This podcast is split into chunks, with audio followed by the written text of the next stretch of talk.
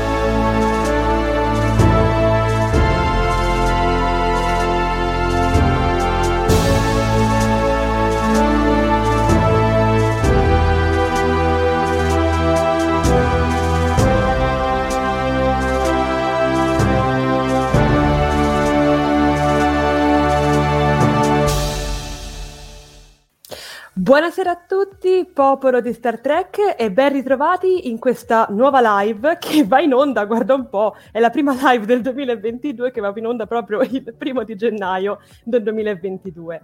Ben ritrovati a tutti, io sono il primo ufficiale Sofia, il nostro capitano Jared ci raggiungerà il prima possibile, quindi intanto comincerete insieme a me.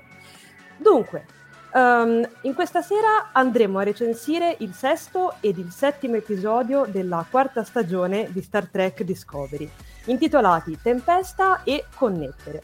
Io vi ricordo che questo episodio, ovvero il settimo, è, fungerà diciamo, da pausa di, da, da episodio finale diciamo, di metà stagione.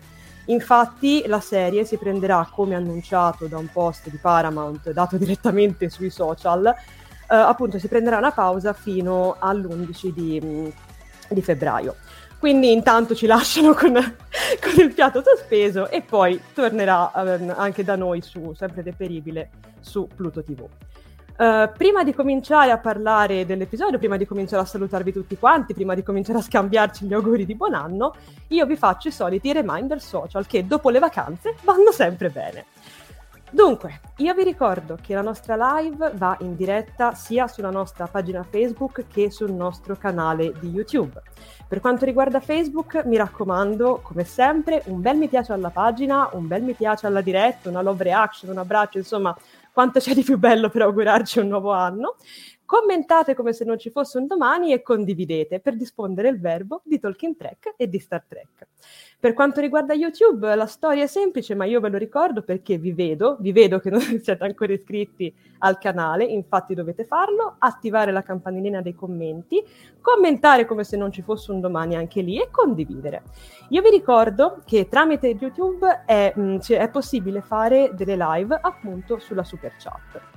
Uh, scusate, delle donazioni, perdonatemi, questo è lo champagne di ieri sera. quindi, se voi fate una donazione sulla super chat, um, il vostro commento verrà messo in evidenza super colorato, super sparafrescioso e noi vi ringrazieremo appunto in diretta. In questo momento in avanti cominceremo a fare delle anticipazioni, anzi ci addentreremo nell'analisi di questi, questi due episodi, ovvero Tempesta e puntini di sospensione, connettere. Eh, dai, leggiamo anche puntini, altrimenti giusto, non lo eh, È giusto, no, no, sono d'accordo con te. L'importante è essere pignoli, quindi mi piace. Siamo nel primo giorno dell'anno, dell'anno quindi questa è la prima live, la prima esatto. live che inaugura questo 2022. Eh, nello scorso anno, eh, fa strano dirlo perché è soltanto un giorno fa, abbiamo fatto ben 39 live e devo dire che comunque abbiamo riempito bene l'anno mettiamola così perché 39 live se calcoli una media di 4 live al mese beh, sono tante eh sì non è Più mica male quanto sono? 3 mesi? 9 mesi? no 3 mesi no sicuramente di più 9 mesi del genere sicuramente praticamente ci siamo fermati in estate uh-huh. per un brevissimo periodo perché poi ha cominciato la World X e poi ci eravamo fermati anche in un altro periodo. Comunque, ad ogni modo, siamo qui e cominciamo ed apriamo le danze con questo Tempesta. Uh-huh. E quindi, prego Sofia, cominciamo con l'analisi a questo okay. sesto episodio e poi successivamente vi racconteremo e parleremo anche del settimo. Certo, allora cominciamo subito con la scena di apertura appunto del sesto episodio, infatti vediamo che la USS Discovery deve raggiungere una frattura del subspazio lasciata dall'anomalia per analizzarne i frammenti. Uh, la missione quindi consiste nell'osservare il brandello più recente lasciato dall'anomalia per trovare poi chi l'ha creata. Bisogna però essere prudenti, infatti una volta addentrati nel brandello o comunque nei dintorni, la nave potrebbe non percepire più niente e le comunicazioni a lungo raggio si potrebbero interrompere. Ovviamente questa cosa matematicamente chiaramente succede, quindi la nave appunto si, eh, si trasporta, salta tutto per aria e ehm, appunto non si vede e non si sente più niente, tant'è che non solo la Discovery non percepisce più niente, ma neanche la nave di Book. Quindi bisogna capire che cosa è successo e dove siamo finiti, ma soprattutto bisogna capire come uscirne. Infatti viene lanciato un piccolo dot che avevamo già visto nelle scorse, nelle scorse, nelle scorse stagioni, che però non capta dati e a un certo punto non risponde addirittura ai comandi e si distrugge. L'anomalia sembra aver agito sulla natura del subspazio, rendendolo tossico. Bisogna quindi trovare il modo di non venire distrutti. Poco dopo viene lanciato anche un razzo per controllare insomma quanto distante, se la distanza a cui si è distrutto il dot è rimasto uguale oppure se qualcosa è cambiato. E Comunque più con un razzo dicono un impulso, un siluro. Ah sì, razzo, errore mio. Perdonatemi. Un una roba poco tecnica, comunque. bene. Comunque lanciano questa, insomma, lo, lo, lanciano e si rendono conto che appunto, eh, come dire, questa, questa, cosa che sta circondando la, la Discovery si sta piano piano avvicinando. Bisogna quindi andarsene trovando il modo di non venire distrutti. È necessario espandere gli scudi il più possibile, ma c'è un ma. Non ci sono risorse sufficienti per completare la missione e quindi il tutto viene annullato è proprio Michael ad avvisare, a dire ok, basta, adesso dobbiamo andarcene, dobbiamo andarcene. E infatti devono trovare il modo di farlo. Che dire, sicuramente un inizio decisamente al cardiopalma, non, non trovi Jared, cioè nel senso trovarsi così subito in questo buio perché è bellissimo, scusa, torno un attimo indietro con le immagini, è bellissimo secondo me vedere proprio anche la, cioè quello che crea ansia, secondo me, è appunto proprio questa differenza enorme, no? Quindi che prima noi vediamo appunto la Discovery che si avvicina a questa, a questa crepa che ha dei colori magnifici, sempre in contrasto con l'azzurro, insomma l'arancione, questi toni caldi stupendi. E, e, poi poco dopo, boom, siamo nel, siamo nel, buio completo dove non si vede e non si sente niente. Tra l'altro io ho trovato angosciantissima um, il momento in cui Michael dice ok, fatemi sentire che cosa si sente fuori e cala il silenzio, cala proprio il, silen- il cosiddetto silenzio di tomba, cioè eh, perché si è appunto nel vuoto, ma un vuoto strano. Quindi, wow, e povero Dot.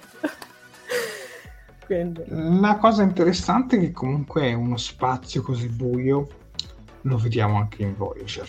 Mm. Ovviamente non all'interno della stessa cosa, lì era, era, una parte dello spazio in cui c'era questa razza aliena che ci scaricava questi rifiuti e quindi okay. era tutto completamente oscurato, tutto buio, tutto nero, però ovviamente penso che il suono, insomma qualcosa eh, si sentiva. E invece in questo caso è molto molto più particolare. Però mi ha fatto venire alla mente un po' quell'episodio di Voyager almeno nelle, par- nelle prime parti iniziali. Magari i nostri spettatori più attenti sapranno dirci anche il titolo esatto Comunque, insomma, devo dire che mi è piaciuta molto questa parte perché, ma soprattutto un po' tutto l'episodio perché anche in questo caso non c'è un cattivo dell'episodio. Esatto. Il, il vero cattivo è, è, l'ignoto, è il non sapere cosa ci possiamo trovare davanti. E quindi questa cosa qua eh, per me è proprio scienza pura, perché fantascienza, noi siamo più sulla scienza e l'ho apprezzata particolarmente. Ti dico la verità, l'ho apprezzata particolarmente eh, ed è bello insomma che in una serie di Star Trek non in tutti gli episodi ci si debba sempre scontrare con il cattivo di turno. Quindi a me questo aspetto non mi ha affatto dispiaciuto in questo episodio.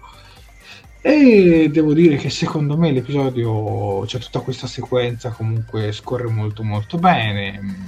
Mi piace anche quando c'è quella scenetta in cui Wash con, eh, prova a dare un consiglio e, e subito Saru diciamo, la, la, mette a tacere, poi due, tanto questo lo possiamo anche anticipare, poi mm-hmm. hanno un confronto dopo e, ed è bello insomma che poi Saru nonostante la riprende dice no guarda in realtà ti ringrazio perché ti sei eh, aperta con me, anche questa parte qua l'ho trovata molto molto eh, bella. Sì.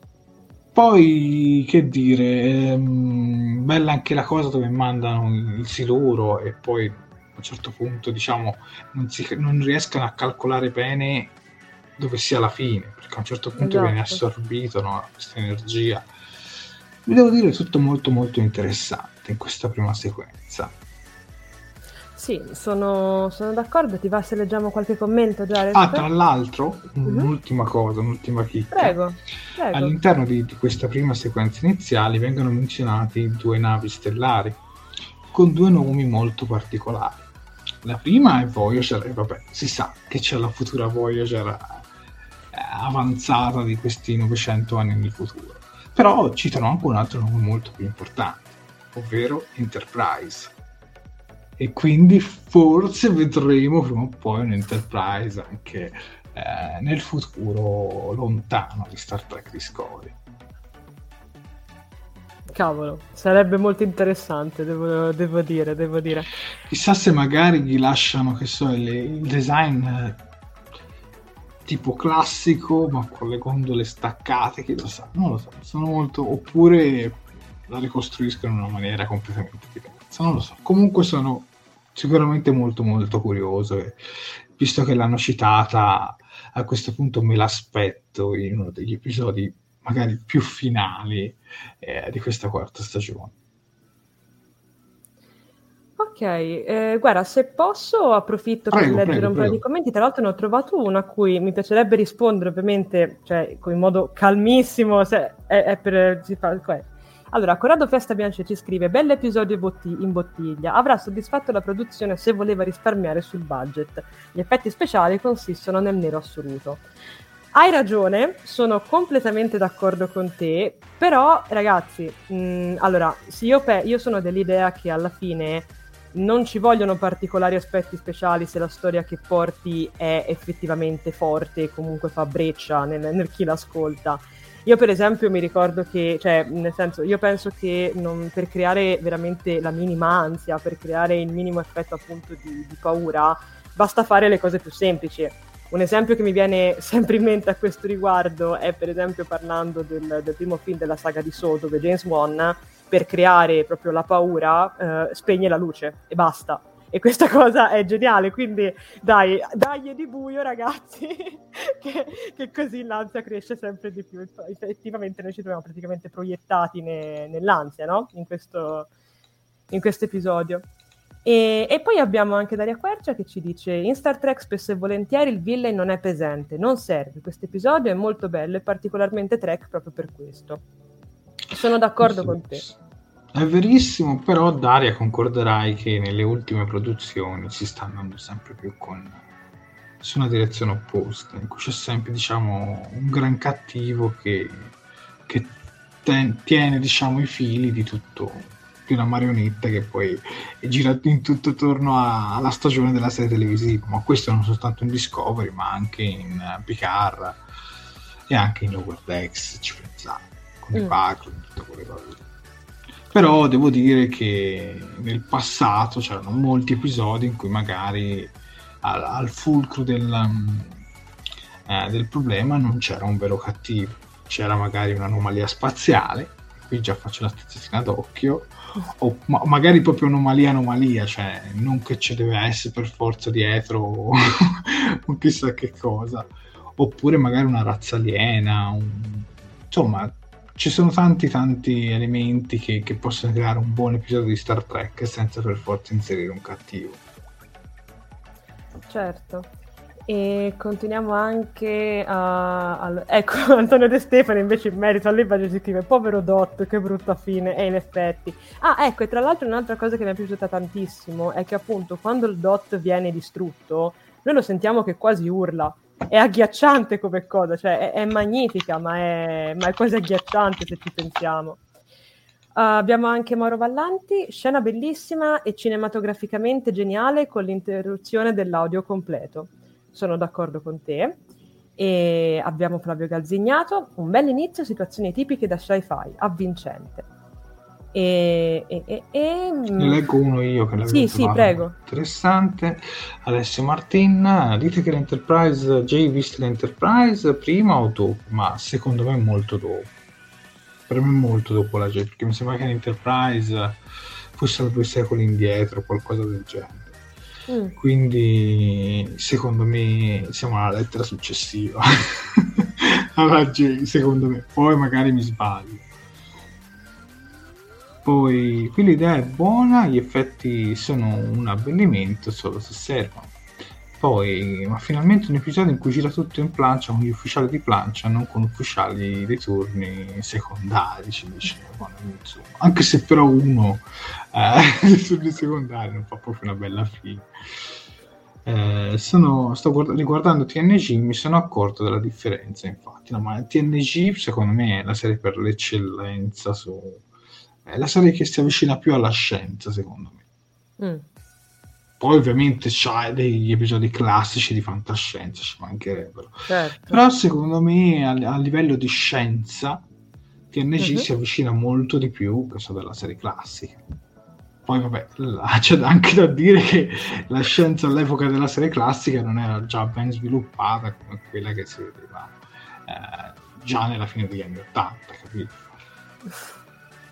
Sì, diciamo che insomma nella serie classica si giocava anche un pochino di più con la fantasia. Eh, ecco. Eh, certo, certo. certo. Mettiamola così, in un certo senso, no? Però leggevo per esempio su Discovery della roba dei tardi, della, della roba dei funghi, mm. che dietro c'è comunque uno studio ora non dico che faranno effettivamente i viaggi a funghi come, eh, come in Discovery, però ho letto comunque che ci sono degli studi dietro legati anche al discorso della scienza, quindi evidentemente anche Discovery rimanda un po' eh, a questi studi molto molto, chiamiamoli sperimentali. Eh sì, eh sì, ma l'avevo sentita anche io questa cosa, non ne parli in modo approfondito perché non la conosco, quindi... Comunque Davide Piscillo ci dice il DOT urla per un motivo ben preciso. I cervelli cibernetici subiscono cambiamenti nel momento in cui entrano in contatto con l'anomalia. E oh. questa è un'informazione molto interessante. Decisamente. Dai, andiamo avanti con, con la prossima sequenza. Sì, Eccoci qui. Oh, qui diciamo che comincia. Qui, qui, ci sono i danni, i danni quelli grossi. Allora, adesso mh, mm, vi faccio. Allora, vi piccolo, piccolo avviso: adesso faremo un bel tuffo in tutta, diciamo, la sequenza che ha a che fare di tutto l'episodio di Michael e, e Zora. Quindi adesso parliamo in modo, diciamo, generale appunto di queste tre, e poi ne, ne le commentiamo in modo un pochino più approfondito. Ma cominciamo subito perché i guai non tardano ad arrivare. Infatti, come dicevo, bisogna tro- tornare indietro, ma non ci sono le coordinate per uscire e la nave non può saltare. Zora intanto, che è molto tesa e tra l'altro parla di questa sua tensione con, um, con Gray all'interno del bar, uh, rileva delle irregolarità sullo scafo esterno. È infatti in corso una, di, una fluttuazione di pressioni. C'è una cava nello scafo che, ri- che, che rischia di esplodere. Uh, quindi cosa succede? Che Zora fa contenere tutto e lancia il guardia marina Cortez nello spazio, attivando appunto il, lo scafo di contenimento. Vabbè, non è segui... che lo lancia, lo fa accidentalmente. Sì, sì, esatto, esatto, esplode, quindi lui appunto finisce, poverino. Davanti alla porta che dice eh, ta, ta, ta, pum. Esatto, bellissima scena, tra l'altro devo dire un'ansia anche lì quindi, a seguito di questa esplosione, lo scafo è danneggiato e gli scudi riusciranno a rimanere attivi solamente per 21 minuti, a meno che il danno non venga riparato. Ovviamente riparare il danno è praticamente impossibile, quindi diciamo che il tempo comincia un po' a stringere. Um, cosa succede quindi? Che si, si cerca una soluzione per andarsene. Uh, bisogna generare un segnale in grado di perforare il vuoto per portare fuori la Discovery e bisogna capire un attimo come mandarlo. Zora ha molta paura di quello che c'è fuori, ma Michael la rincuora dicendole non si può avere il controllo di tutto, bisogna fare dei tentativi e tutti quanti stanno contando su di te pur perché appunto si, ci si salvi tutti. Um, I confini della frattura risuonano come alla frequenza di un sonar, Um, questa è una cosa molto, molto, importante perché in questo modo la Discovery manda un impulso e riceve una risposta. Per riuscire ad uscire va quindi, va quindi seguita appunto questa, questa, frequenza, ma il rischio di perdere gli scudi è molto molto alto. E, um, l'equipaggio viene quindi trasferito nel buffer degli schemi, mentre invece Michael rimane all'interno della plancia ad affrontare il pericolo appunto insieme a Zora. Um, quindi cosa succede? Il computer invia un segnale tramite gli, auto- gli autoparlanti e disattiva il supporto vitale. La nave si sposta mh, verso appunto il confine seguendo il rumore di, di ritorno. Durante la manovra subisce dei danni enormi e Zora ha sempre più paura. Michael l'aiuta di nuovo dicendole che bisogna sfruttare la paura per diventare più forti. Um, quando la nave poi entra nella barriera di plasma, i sistemi cedono e gli scudi vanno persi. Michael, poveretta, inizia a non resistere più fisicamente e Zora canta per lei Stormy Weather, infatti da qui il titolo de- dell'episodio. Una volta ripresa conoscenza, finalmente Michael viene informata che tutti sono sopravvissuti, sono usciti illesi dal buffer delle, dal buffer delle schede dati la Discovery è riuscita ad uscire dalla frattura ed è, si trova poi nel cantiere appunto dove viene rimessa a nuovo, ecco, mettiamola così, e, um, e, anche Zora sta bene. Quindi questo era un po' un, riass- un mega riassuntone, diciamo, di tutto quello che, che, succede tra queste all'interno, anzi sopra la, la Discovery. Eh, che, che, dire, che dire Jared? Eh, sicuramente... Vabbè, l'unica cosa che non abbiamo menzionato c'era anche un bello scambio fra Gray e, e Zora.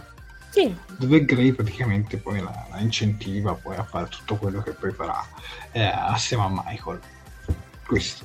Non, magari non l'avevi detto, magari non l'ho sentito io. Scusatemi, mi, probabilmente mi ha sfuggito, vi chiedo scusa ragazzi. Comunque, prego Sofia. No, eh, volevo commentare insieme a te appunto tutta questa mega sequenza che abbiamo appena visto, che sicuramente è una, è una sequenza bella pregna di cose, no? Cioè, insomma, anche qui ansia a palate, almeno da parte mia. Io sono stato tutto il tempo, l'ho, l'ho visto che mi trovavo a casa di mia nonna, praticamente mi stavo reggendo ai lati del tavolo mentre, mentre guardavo l'episodio, perché insomma... Che, che dire, mh, povero il nostro guardia Marina Cortez, morto così, mm, poverino.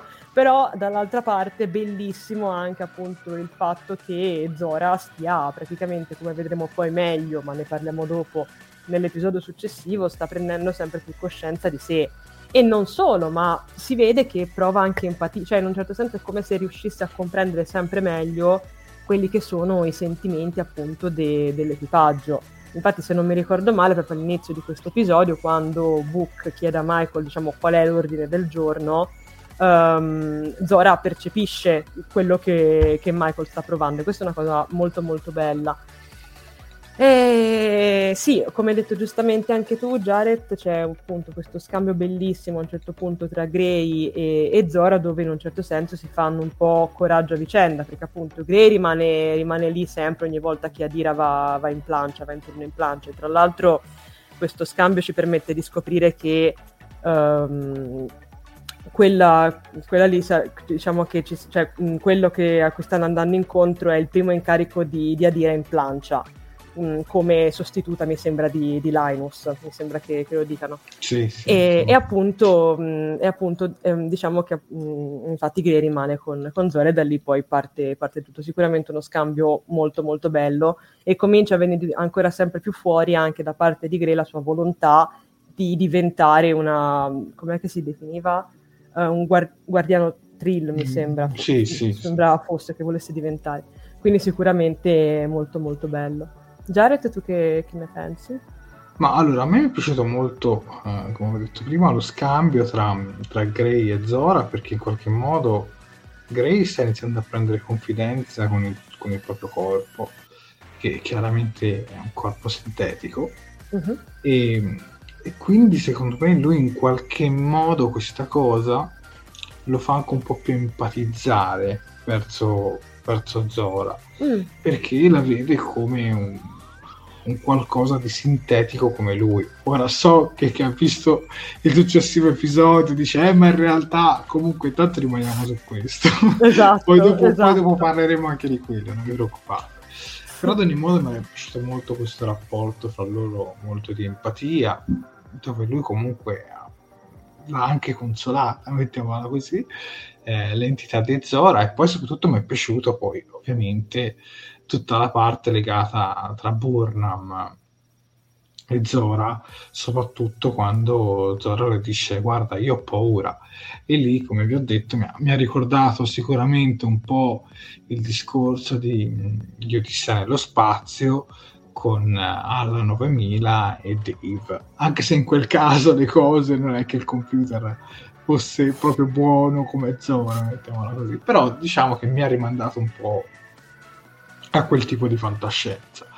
E devo dire che io sono sempre rimasto molto affascinato eh, da queste entità, mettiamola così, delle IA, insomma, come lo vogliamo definire.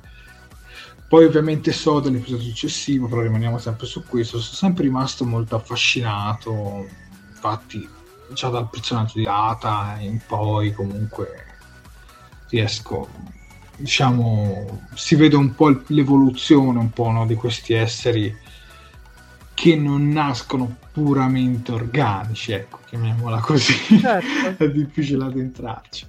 Però devo dire che l'ho trovato molto molto molto toccante quella scena, mi è piaciuta anche la parte in cui inseriscono la canzone, se devo dire la verità. E poi mi è piaciuto anche il discorso in cui fa Burnham, in cui dice ma guarda che i sentimenti, le emozioni ci temprano e questa è una cosa che mi è piaciuta molto, perché si dà sempre a Burnham della capitana frignona, quello, l'altro, ma in realtà poi se tu ti vai a studiare il suo personaggio, il suo passato, ha un suo perché, infatti poi lei fa anche riferimento al, al suo passato. Poi che dire, mi è piaciuta anche tutta la parte uh, all'inizio in cui sono nel turbo ascensore lei è Saru e già lì diciamo Zora inizia a prendersi delle confidenze un po' particolari e tipo Burnham le fa no ma guarda io ho già fatto una diagnostica di livello 10 tipo qualcosa del genere no ma tranquillo tranquillo Saru fa che mi sembra comunque un po' strano. Però devo dire che mi è piaciuto tutto quanto, cioè tutta questa sequenza qua io l'ho, l'ho particolarmente adorato. È il tipo di fantascienza che con me va, va a nozze.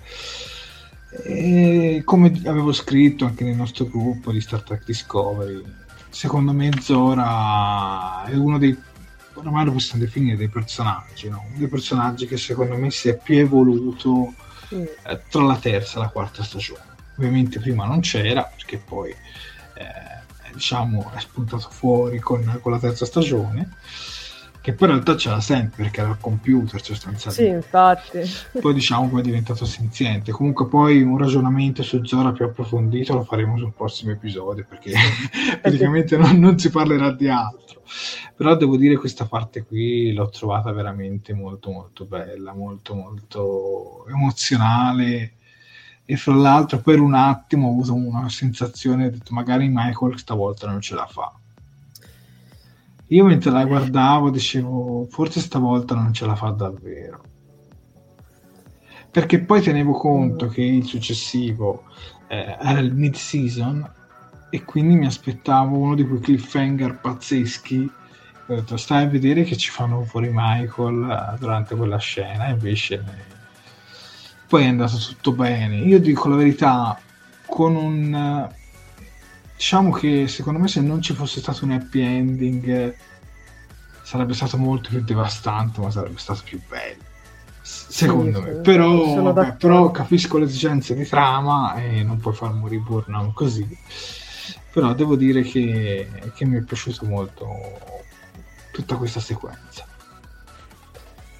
sono, sono, perfettamente d'accordo su tutto quello che hai detto. Non, non no, ma poi secondo me lei comunque in questo ruolo di capitano le scelte che fa le prendi meglio. Perché mm. quando lei prende le scelte e va sopra un suo superiore è un qualcosa che dà fastidio a prescindere dal personaggio che lo fa. Invece in questo caso da capitano secondo me il personaggio, diciamo, secondo me Burnham in questo momento è nelle sue fasi migliori. Mettiamo, da, dal, dall'inizio della prima stagione in poi adesso è, è nel, forse nella sua fase migliore. Sarò onesto, per me la serie in realtà no. Cioè, secondo me le prime due stagioni avevano qualcosa in più. Mm. In generale avevano qualcosa in più e con la terza e la quarta secondo me c'è stato un piccolo calo però io lo considero piccolo, non, passo dal bianco al nero, cioè, certo. nel mezzo ci sono delle sfumature di grigio, mettiamola così.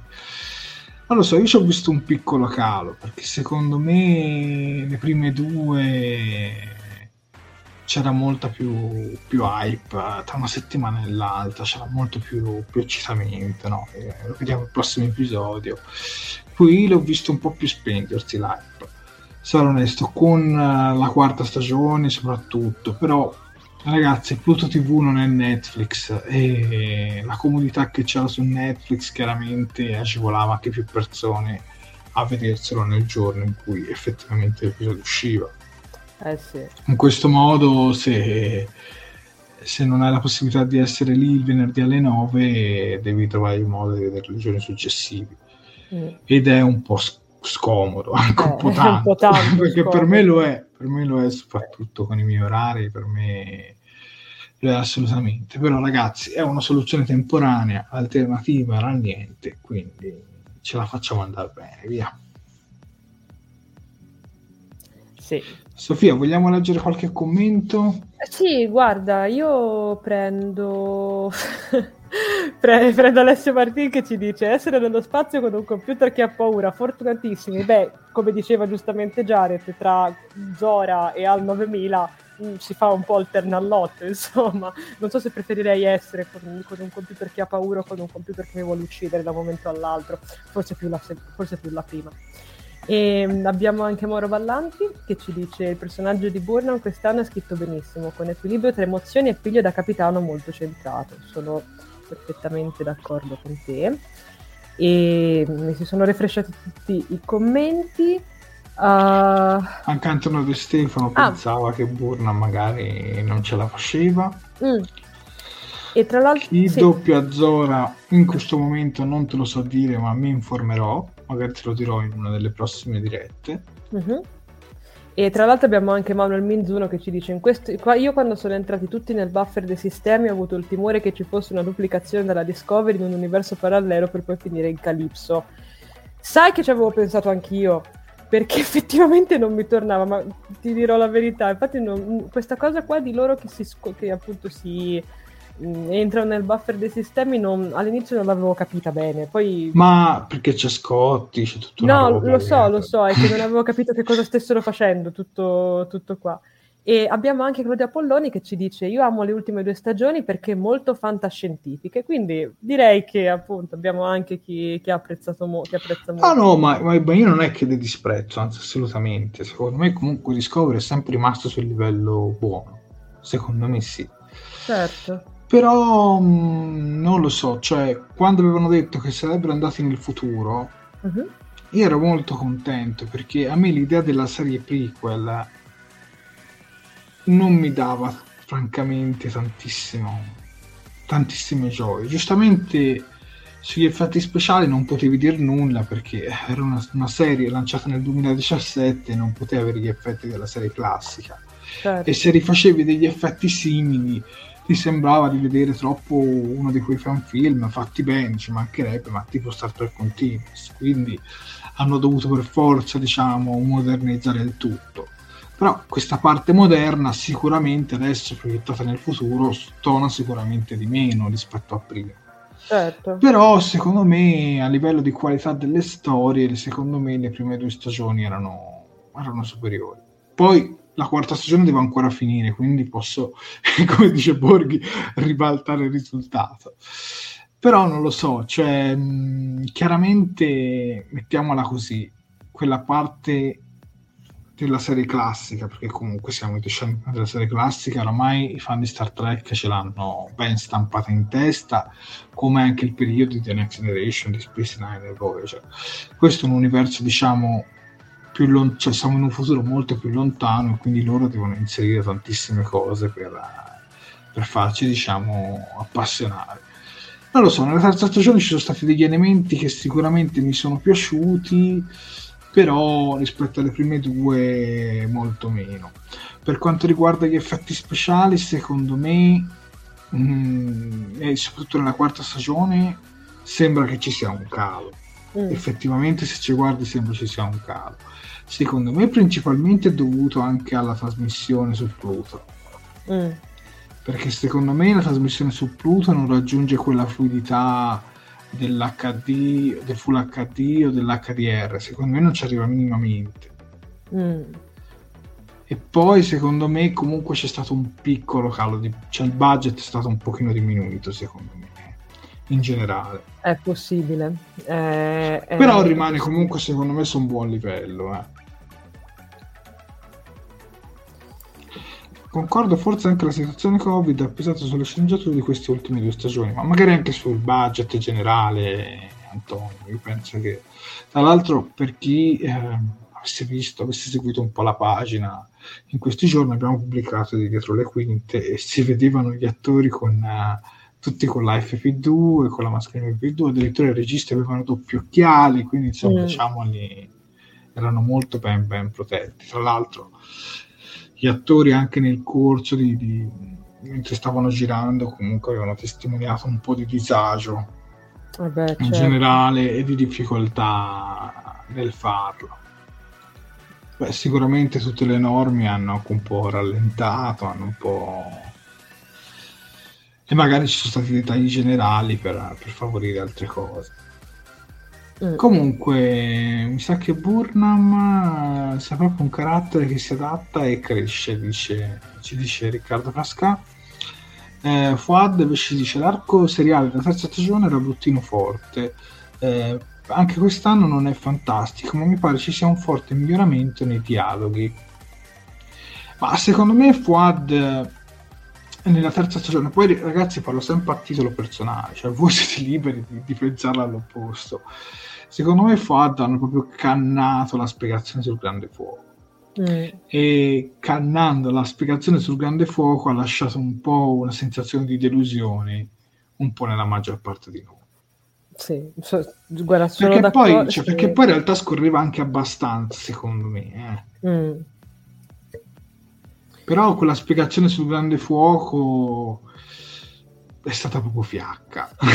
no, più che fiacca, diciamo che è stata un po', cioè nel senso, ok, va bene lavorarci di fantasia, però fino a un certo punto, cioè alla fine in un certo senso la fantascienza vuole un minimo riprendere dalla scienza, per quanto essa possa essere fantasiosa o comunque unita a degli elementi surreali, però cioè, ci, hanno ta- ci hanno caricato tantissimo l'hype, no? questo grande fuoco, le navi all'inizio sono tutte saltate in aria, casino, ehm, bordello, gente morta, così, e poi siamo arrivati lì e ce l'hanno risolta così, no? Quindi eh, esatto, la spiegazione del grande fuoco è stata ridicola, è questo il problema. Cioè, purtroppo è, è, questo. Mentre invece ti dico io questa cosa per adesso, perché poi bisogna vedere che cosa succede.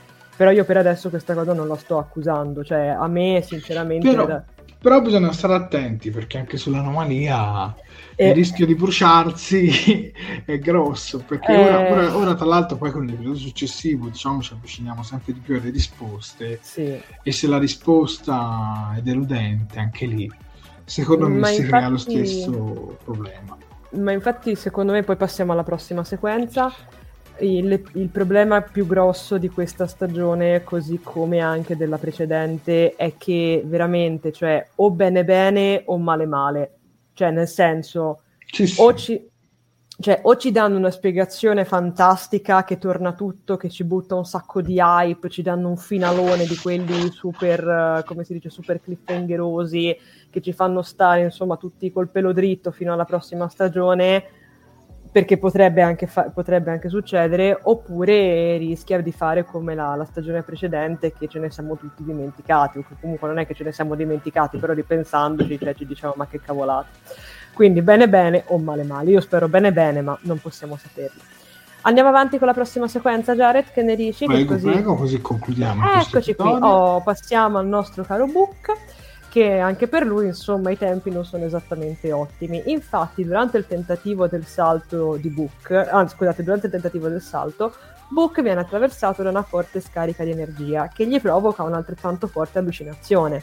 Infatti vede suo padre che lo redarguisce pesantemente per il suo comportamento accusandolo insomma di, eh, delle scelte che ha, che ha fatto e tutto quanto, dicendogli anche c'è un nemico da combattere là fuori e tu dovresti dargli la caccia, riferendosi appunto all'anomalia che ha distrutto, o comunque ai possibili creatori dell'anomalia che hanno distrutto anche poi Quajan. Stamez lo porta in fretta e furia in infermeria dove viene analizzato. Book ha subito un'allucinazione multisensoriale, è una risposta fisiologica allo shock subito. Ce ne saranno anche altre, ma saranno poi sempre meno frequenti si scopre che la rete miceliare è variata nel vuoto. L'energia che ha attraversato Book ha infatti lasciato delle tracce nel suo cervello che vanno analizzate per scoprire di più riguardo l'anomalia. Quindi lo stato allucinatorio cesserà entro un'ora, ma Book continua a vedere il padre.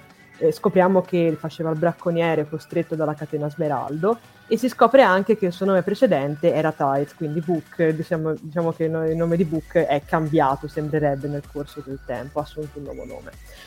Um, il padre, qui, eccolo qui appena, scusatemi se erano piantate le slide, eccolo qua, il padre di, di Book, uh, insiste nel dirgli che Michael anteporrà sempre la flotta stellare a lui e un giorno dovrà fare una scelta.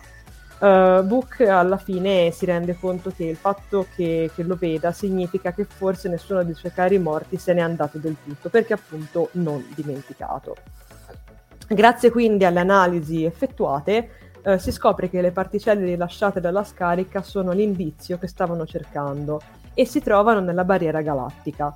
Questo significa che l'anomalia proviene dall'esterno, così come la specie che l'ha creata. Il punto zero è quello della collisione, da lì si troveranno poi più particelle. Uh, alla fine, quindi quando diciamo, la nave ha scampato il pericolo, quando sono tutti fuori, quando, tutto, diciamo, quando la situazione è, è, tornata, è tornata, tranquilla, uh, Saru e Book parlano di come trovare i creatori dell'anomalia.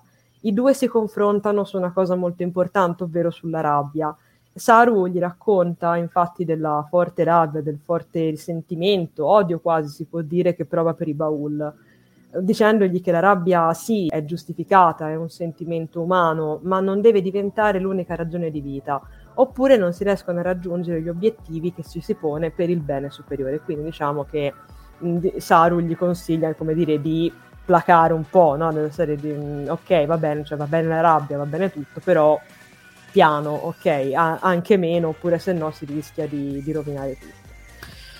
Che dire, mh, mm, Book a me sta convincendo sempre di più, è un personaggio molto altalenante perché su questo non gli si può dire nulla, cioè diciamo che in certi episodi sei in un modo, in certi episodi è in un altro, però diciamo che stanno venendo fuori sempre più cose su se stesso e soprattutto anche sul suo passato come appunto il fatto del padre che ci aiutano diciamo un po' a fare, come dire, i, a comporre di più i tasselli, e a comporre poi la, la sua storia e questa sinceramente è una cosa che, che io trovo molto molto interessante e, e, sono sinceramente molto curiosa di vedere anche che cos'altro succederà e poi va bene, nell'episodio successivo secondo me ci sono anche degli scambi molto molto molto belli, ma di quello poi ne, ne parliamo dopo.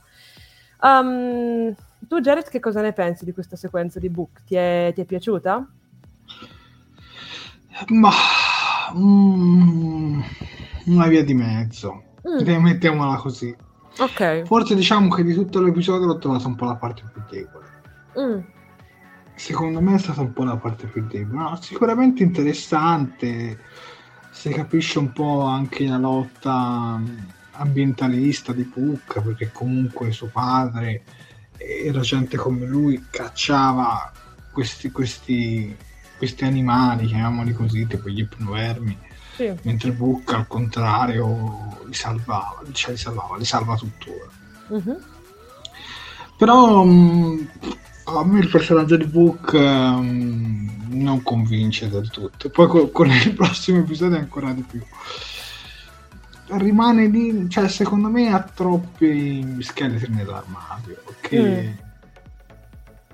secondo me non è un personaggio del tutto sincero Certo che Burnham, passando da uno che era un Klingon che, ad uno che insomma, boh, se li cerca tutti lei, mettiamola così. Però non lo so, tutta questa sequenza qui cioè, l'ho trovata un po' noiosa. Se devo essere onesto, diciamo, l'ho trovata un po' la parte un pochino più deboluccia uh, dell'episodio. Sarà che poi è una cosa che tipo ho visto fare in 300.000 serie, in 300.000 e quindi boh, è uno schema un po' che, che un po' mi annoia. Certo. Sicuramente è interessante quel discorso legato al um, legati al, al micelio, insomma ai funghi, dove si vede che nel salto viene creata un po' tutta questa cosa, però di per sé l'incontro con il padre, tutto quanto, a me personalmente mi è rimasto molto antipatico. Ma, eh, ma, più che altro perché, cioè, nel senso, alla fine, in un certo senso, dicono anche, lo dice anche Calbera a un certo punto, è come se, diciamo, il padre incarnasse un po' il suo senso di colpa o comunque così, no? così come era successo con Leto negli episodi precedenti, quando lui lo vedeva sotto forma di allucinazione. E è possibile che magari mh, queste visioni o comunque queste allucinazioni che noi veniamo a, vediamo avere a Book siano riconducibili appunto agli suoi, suoi, a ciò che lui prova, ai suoi stati d'animo, appunto, cioè Leto. La, il senso di colpa per non aver potuto fare niente per Quajan per salvare appunto il pianeta e il padre appunto la rabbia, come poi si va alla fine, no? come si poi parla appunto alla fine con Saru, no? De, del discorso della rabbia. Quindi ci sta che quello dell'allucinazione sia un po' un modo per appunto svelare anche questi lati di Book, che, che comunque inizialmente c'era stato presentato, almeno se non mi ricordo male, come un personaggio relativamente pacifico, appunto, che comunica con gli animali, un grande empatico ti dico... Questa cosa poi che è successa sicuramente l'ha stravolto e ci sta Certo. che lo devasti, perché comunque vedi il tuo pianeta distrutto, Beh, non è che deve essere facile, eh. Sicur- sicuramente un trauma ce l'ha, però come dice Potitrone 76, mhm. Book parte da persona saggia ed empatica a persona che cerca vendetta come un cattivo ingenuo. Mm. Infatti continuo a non capire questa cosa sua, però poi dopo comunque nel prossimo episodio parleremo praticamente tantissimo di Book.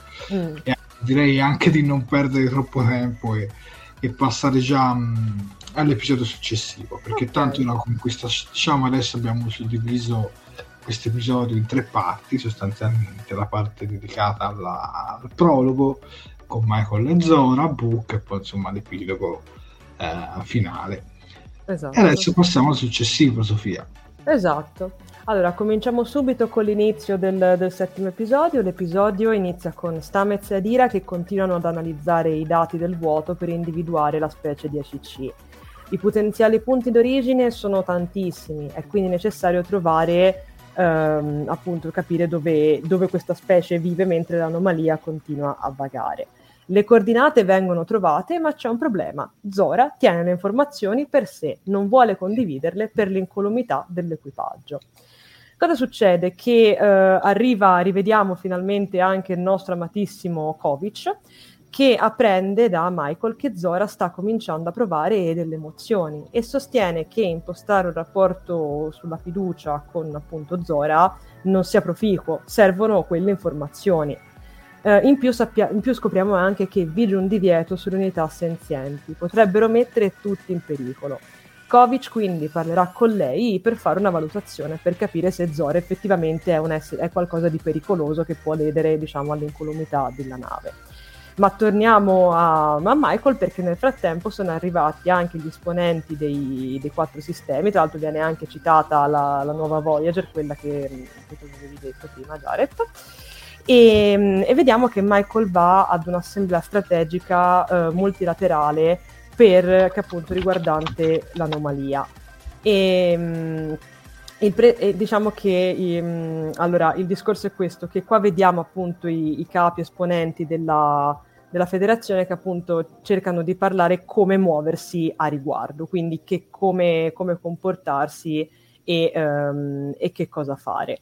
Eh, in tutta questa sequenza vediamo anche che c'è il generale Ndoye che fa le veci della Terra Unita e di Titano e scopriamo che la, mh, che la nostra presidente rivorrebbe la Terra all'interno della federazione, perché sc- apprendiamo che a- dalla, alla federazione, a questa nuova federazione rifondata, mancano ancora la Terra e anche Nivar.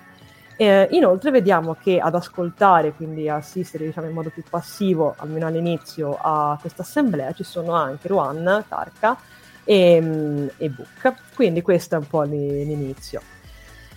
Che dire, un, un inizio, un inizio sicuramente interessante che ci dà un bel po' di informazione, che ci fa anche capire quali saranno poi i due centri su cui si svilupperà tutto, tutto l'episodio. Quindi da una parte appunto un verdetto su, su Zora che non vuole condividere queste coordinate, questi dati, e dall'altro appunto Michael che se la vede, che si vede per l'ennesima volta all'interno di questa stagione che tanto abbiamo capito essere molto sul politico andante, eh, appunto si vede, si vede diciamo a confrontarsi con gli, gli altri, gli altri esponenti.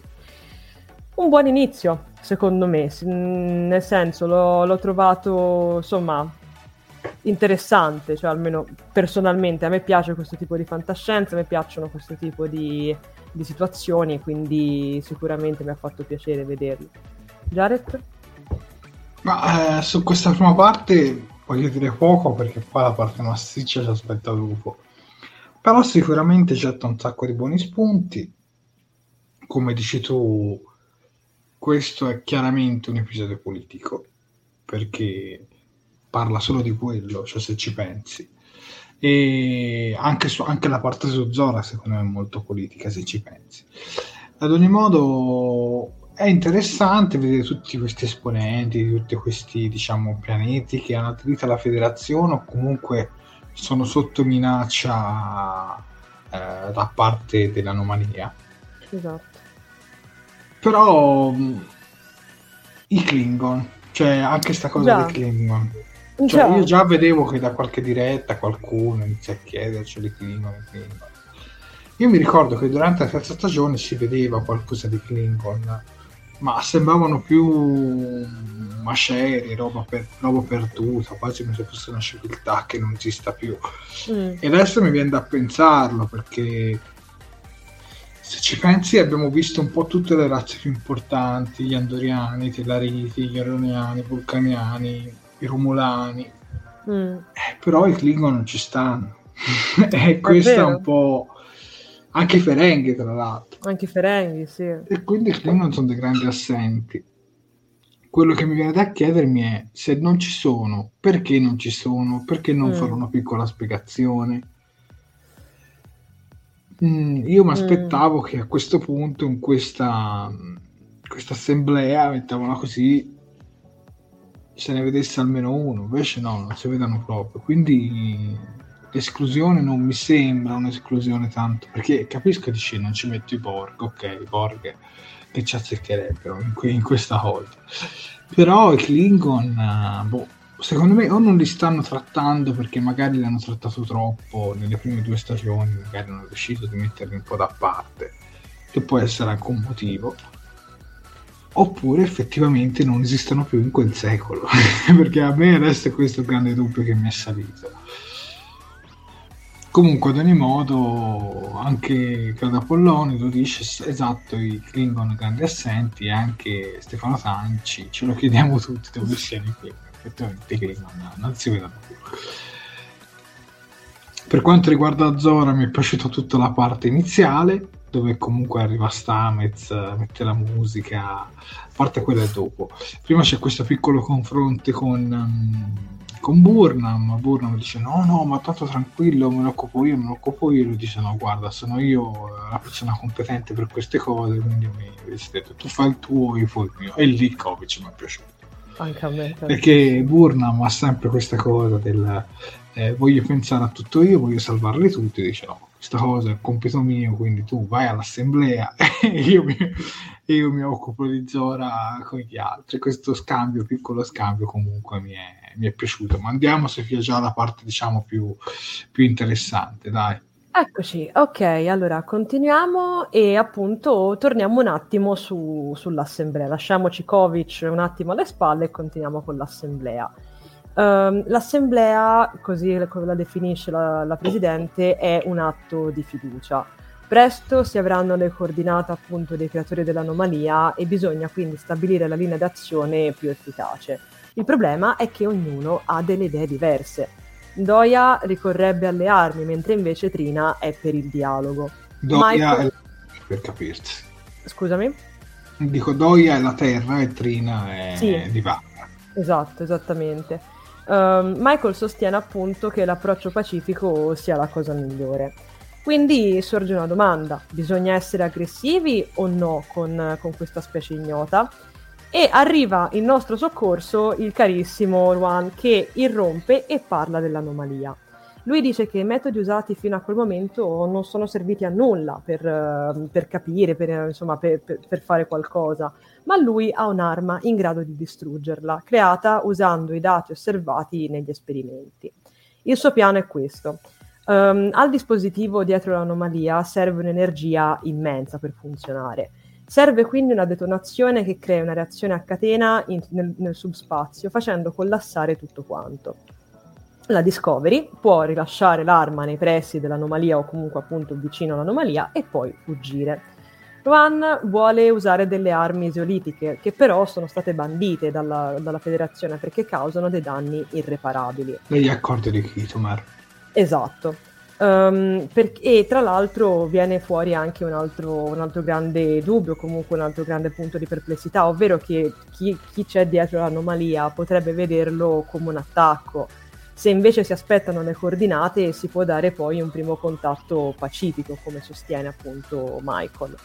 Uh, quindi si discute nei singoli consigli e poi si vota. Quindi si può dire che l'assemblea si, si, spacca un attimo in due. Da una parte ci sono appunto quelli che sarebbero per un approccio un po' più guerrafondaio comunque un pochino più diretto per appunto eh, guidato da Ruan con, la, con, il suo detonatore e dall'altra parte invece c'è appunto Michael con, uh, con la diplomazia e, e, qui, e, qui, e, qui, anche qui viene sollevato secondo me un dubbio molto interessante, cioè perché effettivamente cioè, ci si trova davanti a questo nemico che come sappiamo insomma, è, è, enorme, sta spazzando via pianeti su pianeti, infatti anche, ah, tra poi l'altro la cosa molto interessante è che si vedono anche le reazioni dei vari altri membri diciamo, che fanno parte dell'assemblea a quello che loro dicono ed è una cosa molto bella secondo me perché c'è tanta perplessità, c'è tanta paura e io questa cosa l'ho trovata molto molto interessante perché in un certo senso è anche reale,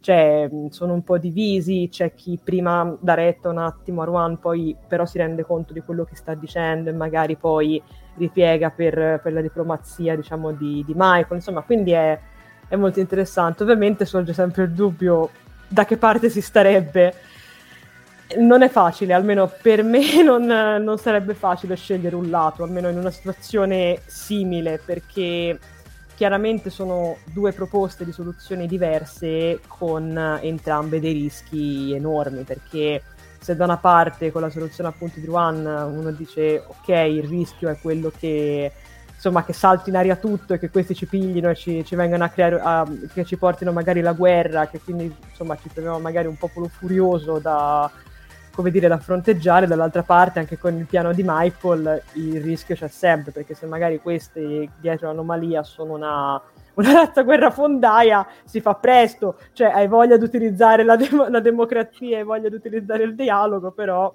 se questi poi gli piglia male si rischia comunque il patatrack, quindi insomma sicuramente la posizione non è certo facile. Ma guarda, secondo me io non ho dubbi, sì, sì, io semplicemente vado per l'approccio diplomatico. Come dice anche Manuel Mizzuno. E da quanto diceva Ruan Tark, in realtà cioè lui va molto per sì, ma poi il fine giustifica i mezzi, molto machiavelli, molto machiavelli, no? Dice tanto succedono delle conseguenze, ma almeno si evitano la distruzione di altri pianeti. Sì, però in realtà poi si percepisce che in realtà Albi fa tutto questo perché ha un secondo fine. Certo. Dove poi svuota anche il sacco con... Uh, Ma di quello ne parliamo dopo, che dopo ne parliamo per benino anche di quello. Sì, sì, vabbè, se ne poteva parlare anche tutto in una sequenza, secondo me. Comunque, ad ogni modo, diciamo che, che Ruan Tark fa molto il suo gioco cioè non, non, lo vedo molto come lo faccio per il bene di tutti, no, lo faccio per il bene di me stesso ed è una cosa molto diversa. Esatto. Per questo io dico che comunque un primo appro- approccio tu lo fai diplomatico, chiaro che se poi l'approccio diplomatico fallisce allora puoi sempre tentare con quell'altro. Se invece parti subito con le armi e poi non puoi fare la stretta di mano dopo. Quindi secondo me certo. c'ha ragione di logica, io voto diciamo eh, la diplomazia. Infatti, come dice anche Raga Polloni, se la diplomazia non funziona, poi si passa al piano B. Eh, e poi Stefano Sanci sottolinea anche che l'esplosione provocherebbe una frattura nel subspazio con le conseguenze che sono tutte da capire. Infatti diceva non si potrà più viaggiare a curvatura in alcune mm. zone. Tra l'altro mi ricordo anche un episodio di Next Generation in cui c'erano queste razze aliene che vivevano all'interno del, della curvatura, non mi ricordo tanto bene. E, e, li danneggiava addirittura se tu andavi a una curvatura troppo alta, qualcosa del genere. No, mm. Sicuramente i nostri spettatori più attenti eh, ricorderanno l'episodio. Comunque sicuramente c'è diciamo due punti di vista differenti e si crea diciamo un confronto tra questi due punti di vista. A me anche qui mi sembra un po' una sorta di, di rifarsi anche un po' alla politica attuale. Mm. Secondo me tutte le vicende comunque successe in America negli ultimi anni, secondo me è comunque uno specchio su... Certo. Discovery l'ha sempre fatto, perché parliamoci onestamente, già sin dalla prima stagione, quindi figuriamoci. E vediamo un po' anche l'opinione dei nostri spettatori, vediamo un po' anche l'opinione dei, spe- nostri spettatori. E Mauro Vallanti ci dice mai confondere un att- atteggiamento amichevole con l'amicizia. Eh, per quel poco che conosciamo, Targa ci dice Corrado mi sembra vuoto il sacco fin troppo facilmente, con bocca nelle sue motivazioni. Gestione del personaggio discutibile oppure ci sta nascondendo qualcosa? Ma secondo me Corrado lo fa apposta per, per spingere Book a fare quello che vuole lui. Ma Cioè, se perché- volete possiamo anche parlare già di tutta la sequenza, vado a prendere le Sì, sì, immagini. no, se- così tanto poi ci dividiamo in due parti almeno. mi, dai, eh, Sì? mi dai un attimino la... re- Grazie, vai, arrivo subito. eh. Eccoci qui. Comunque questo scienziato non me la racconta giusta, ci dice mm, Antonio Di Stefano. Se ci fosse lui e l'altro suo collega con nomina dietro dietro la creazione dell'anomalia, Eh, a, a me viene in mente una cosa, lui dice, visto che adesso può parlare di Ruantacca, lui dice di venire da, da- da un universo parallelo, da qualcosa del genere, Sì. gli serve questa energia per raggiungerlo. Sostanzialmente dice una cosa del genere. E subito qualcuno, mi sembra Book, pensa all'universo specchio. sì. E, e lui subito dice: No, ma guarda, ma ci possono essere infiniti universi paralleli. Allora a me lì mi è venuto in mente il Kelvin. Perché in un universo specchio Star Trek mi è venuto in mente il Kelvin. Ma magari è qualcos'altro ancora. Mm, mm.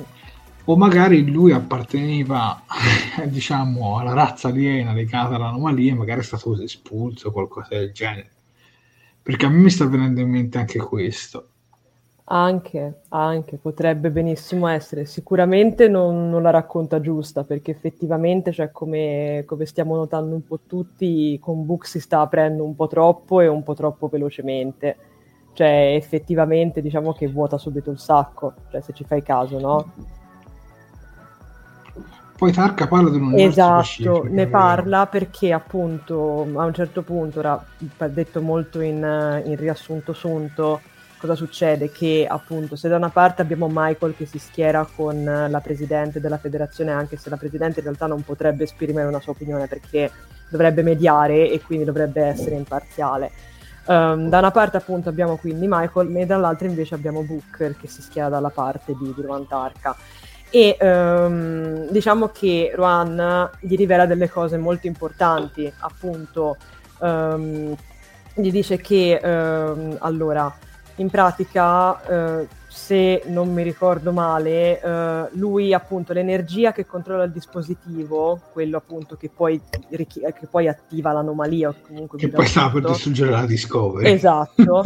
Serve a Ruan per tornare alla sua nuova casa, che si trova in un universo parallelo privo di guerre e pacifico, ok? Ehm, infatti viene fuori che anche lui, così come ehm, Aurelio, se non mi ricordo male così si chiamava, Sì. era stato catturato e imprigionato da Osaira perché sapeva come maneggiare il dilitio, ok? Quindi diciamo che anche lui era rimasto schiavo della, della catena d'Orione. Um, I due poi si sono ripromessi di ritrovarsi nell'universo parallelo. Lui dice: Io sono riuscito a fuggire, sono riuscito ad andarmene dalle Greenfield di, di Osaira, mentre invece um, Aurelio non so che fine abbia fatto, ok? Però la promessa è quella, quindi diciamo che mh, appunto l'obiettivo di Ruan Tarka per questo momento sembra questo qui, quindi appunto raggiungere il, il suo amico comunque raggiungere questo posto insomma pacifico, lontano da, da tutto e da tutti.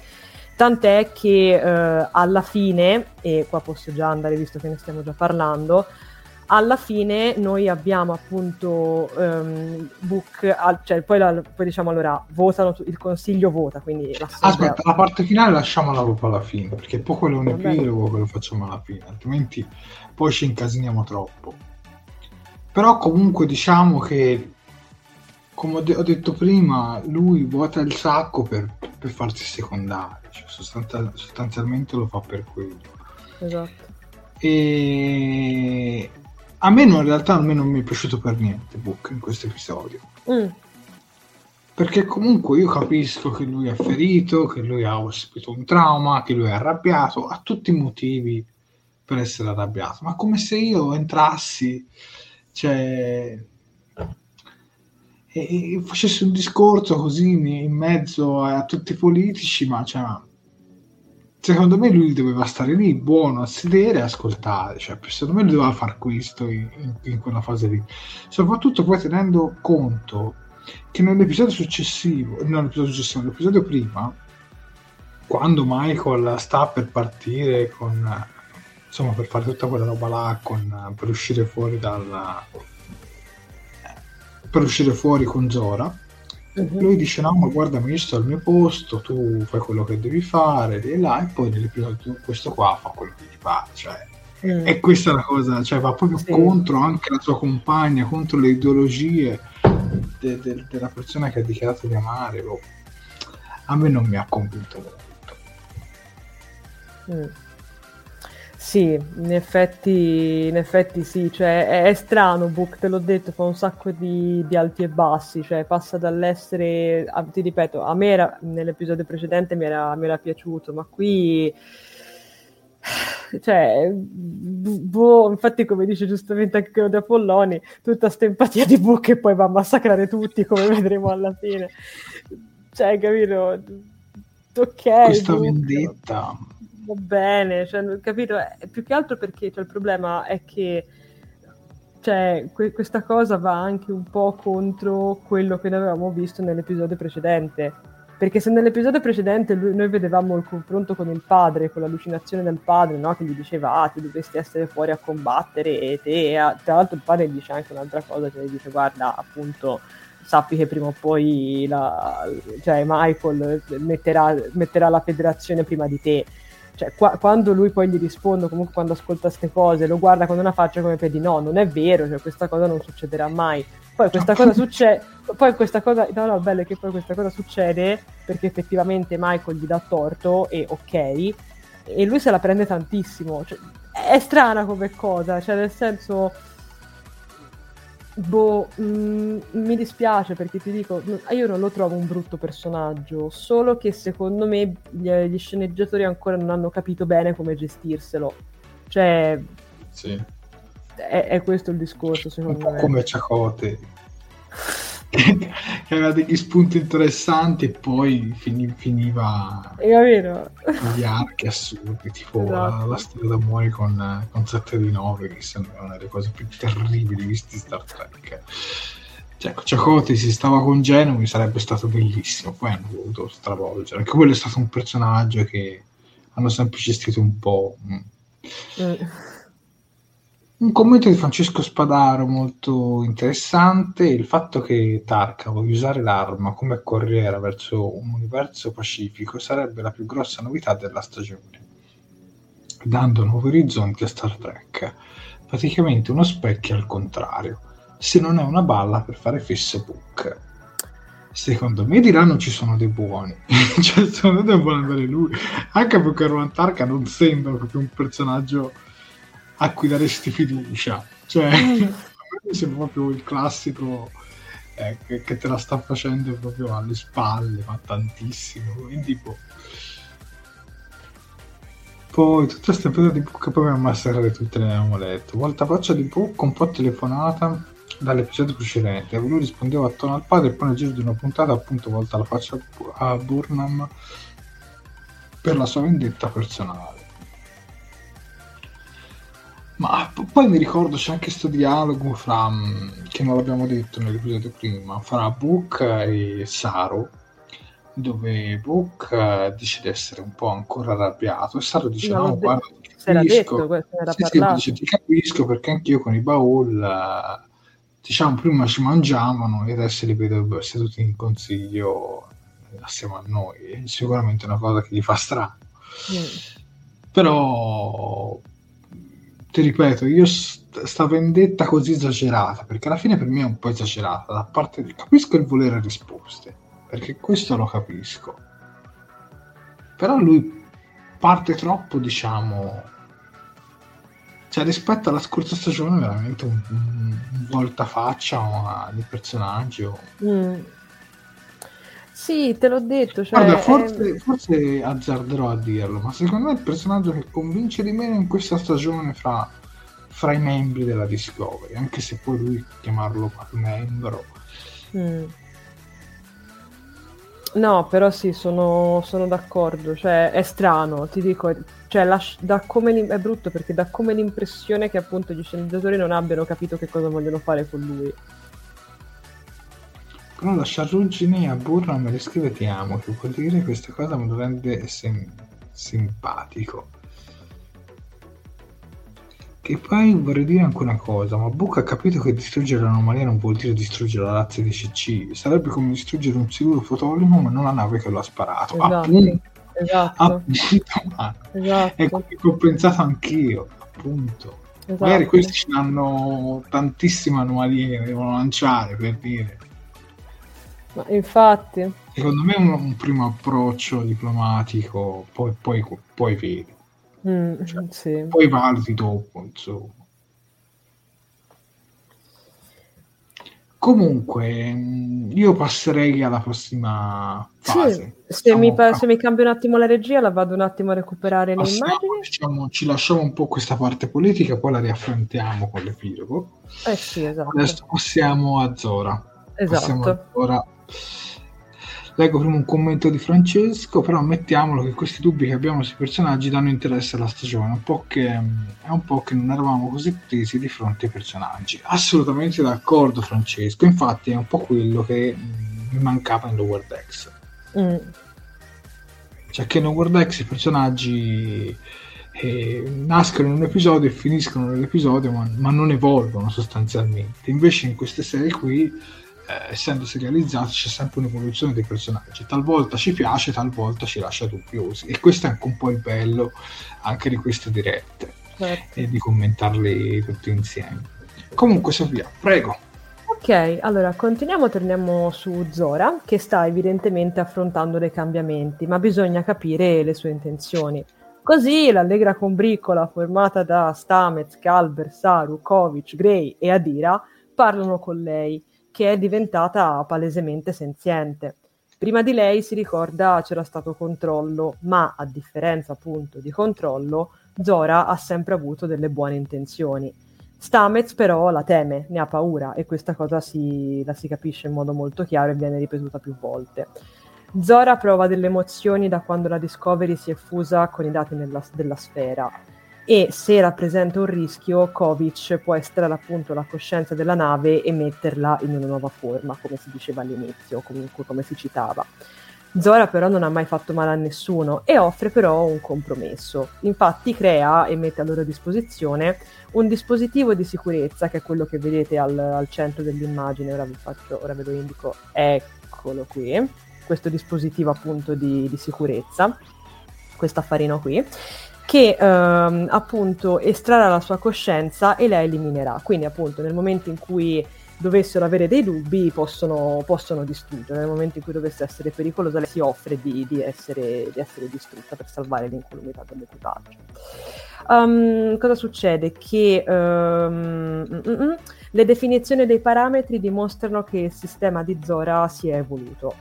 C'è una piccola area del, del traduttore ottico che non dovrebbe esistere. Il settore è apparso in modo spontaneo quando sono arrivati nel futuro. Dopo una breve analisi ci si rende conto che quello è il subconscio di Zora e le immagini sono praticamente i suoi sogni, la sua essenza. E tra l'altro in queste immagini si vedono anche quelle che sono appunto i membri dell'equipaggio, che appunto Zora continua sempre di più a definire effettivamente come la sua famiglia, come qualcosa a cui lei appartiene, a cui lei tiene tanto. Uh, Stamez a questo punto parla della difficoltà della fiducia verso appunto qualcosa di così diverso, di così lontano da lui, come può essere appunto l'entità di, di Zora, Um, ma cerca anche di comprenderla e eh, sostiene che la fiducia praticamente deve essere bidirezionale.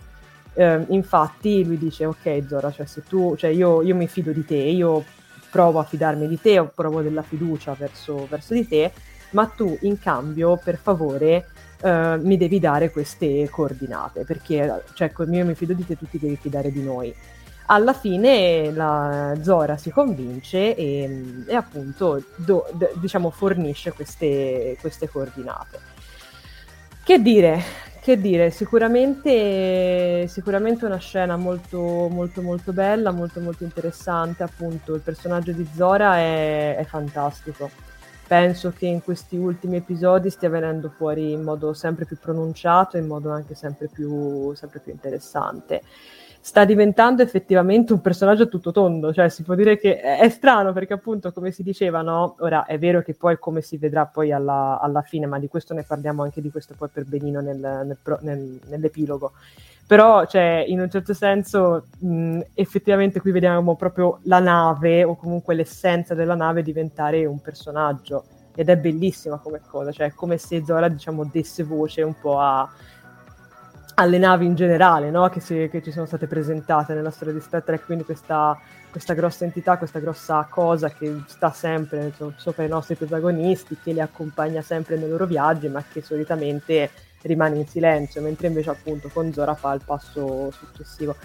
È bellissimo, cioè io ho adorato questa parte, così come visivamente parlando ho adorato anche, come dire, il, um, a un certo punto c'è proprio un, una sovrapposizione, si può dire, un, non me la sento di definire un accavallamento perché non lo è, comunque mh, quando Stamez parla della fiducia noi vediamo anche Michael che dall'altra parte parla all'assemblea ehm, appunto montaggio alternato, grazie Mauro, ehm, appunto di, di, Michael che appunto parla all'assemblea e anche lì diciamo porta un po' lo stesso, lo stesso discorso, quindi appunto la diplomazia, la fiducia, la connessione che poi va a fare anche il titolo de, dell'episodio che quindi insomma quindi è, mol- è, molto bello secondo me, cioè anche, anche stilisticamente questo episodio ha avuto veramente tanto da dire è stato un episodio dove alla fine siamo rimasti sempre, se ci facciamo caso, in dei posti chiusi, perché siamo rimasti da una parte sì. con Michael all'assemblea e dall'altra invece nel, nella stanza di, di, Zora, mettiamola così nella sala, ma- no, neanche sala macchina, comunque questo ufficio dove si, si parla con,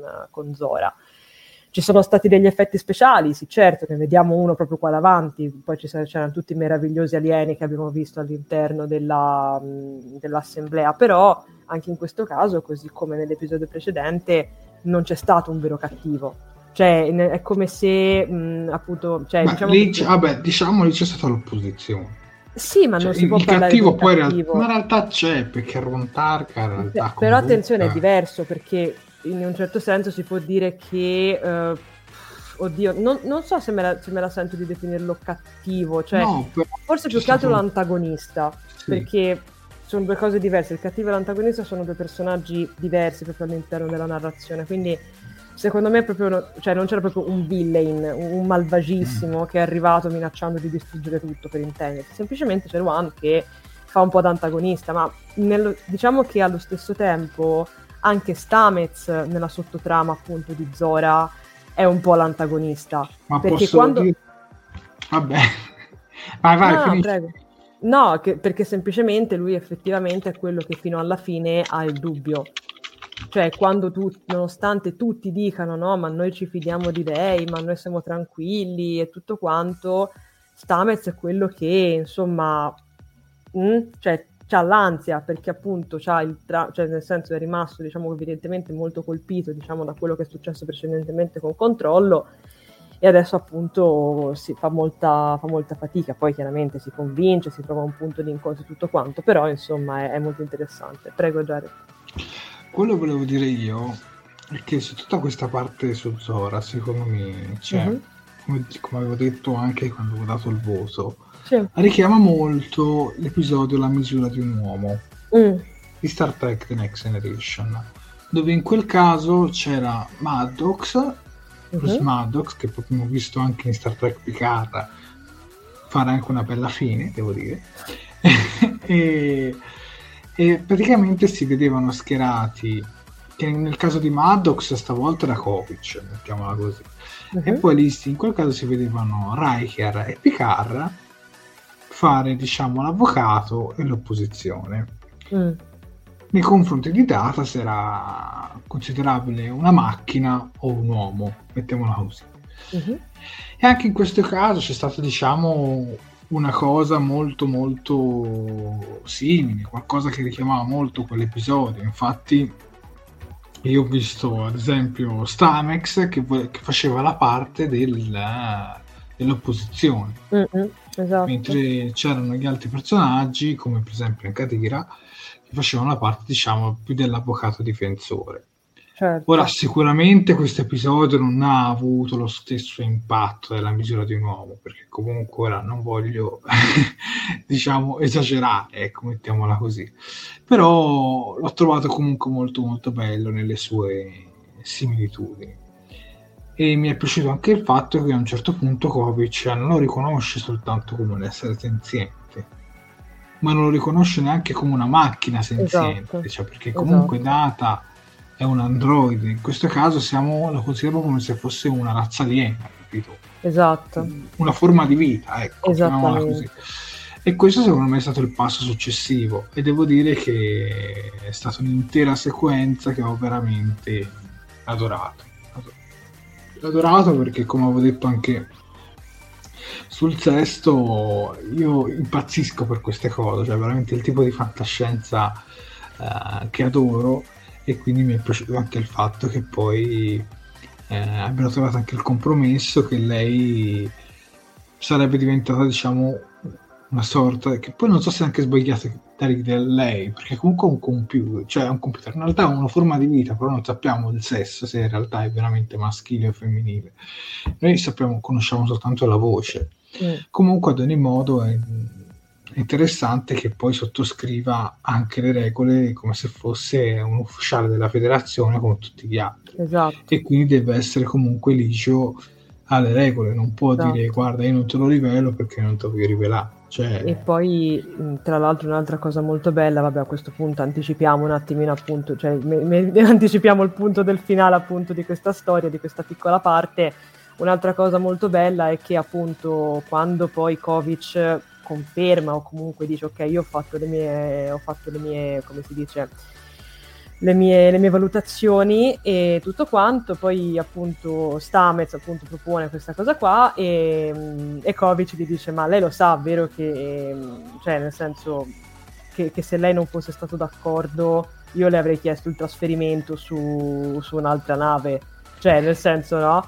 E, e, questa cosa, e, e Stamets dice sì sì ma ne sono pienamente consapevole, questa cosa mi è piaciuta molto.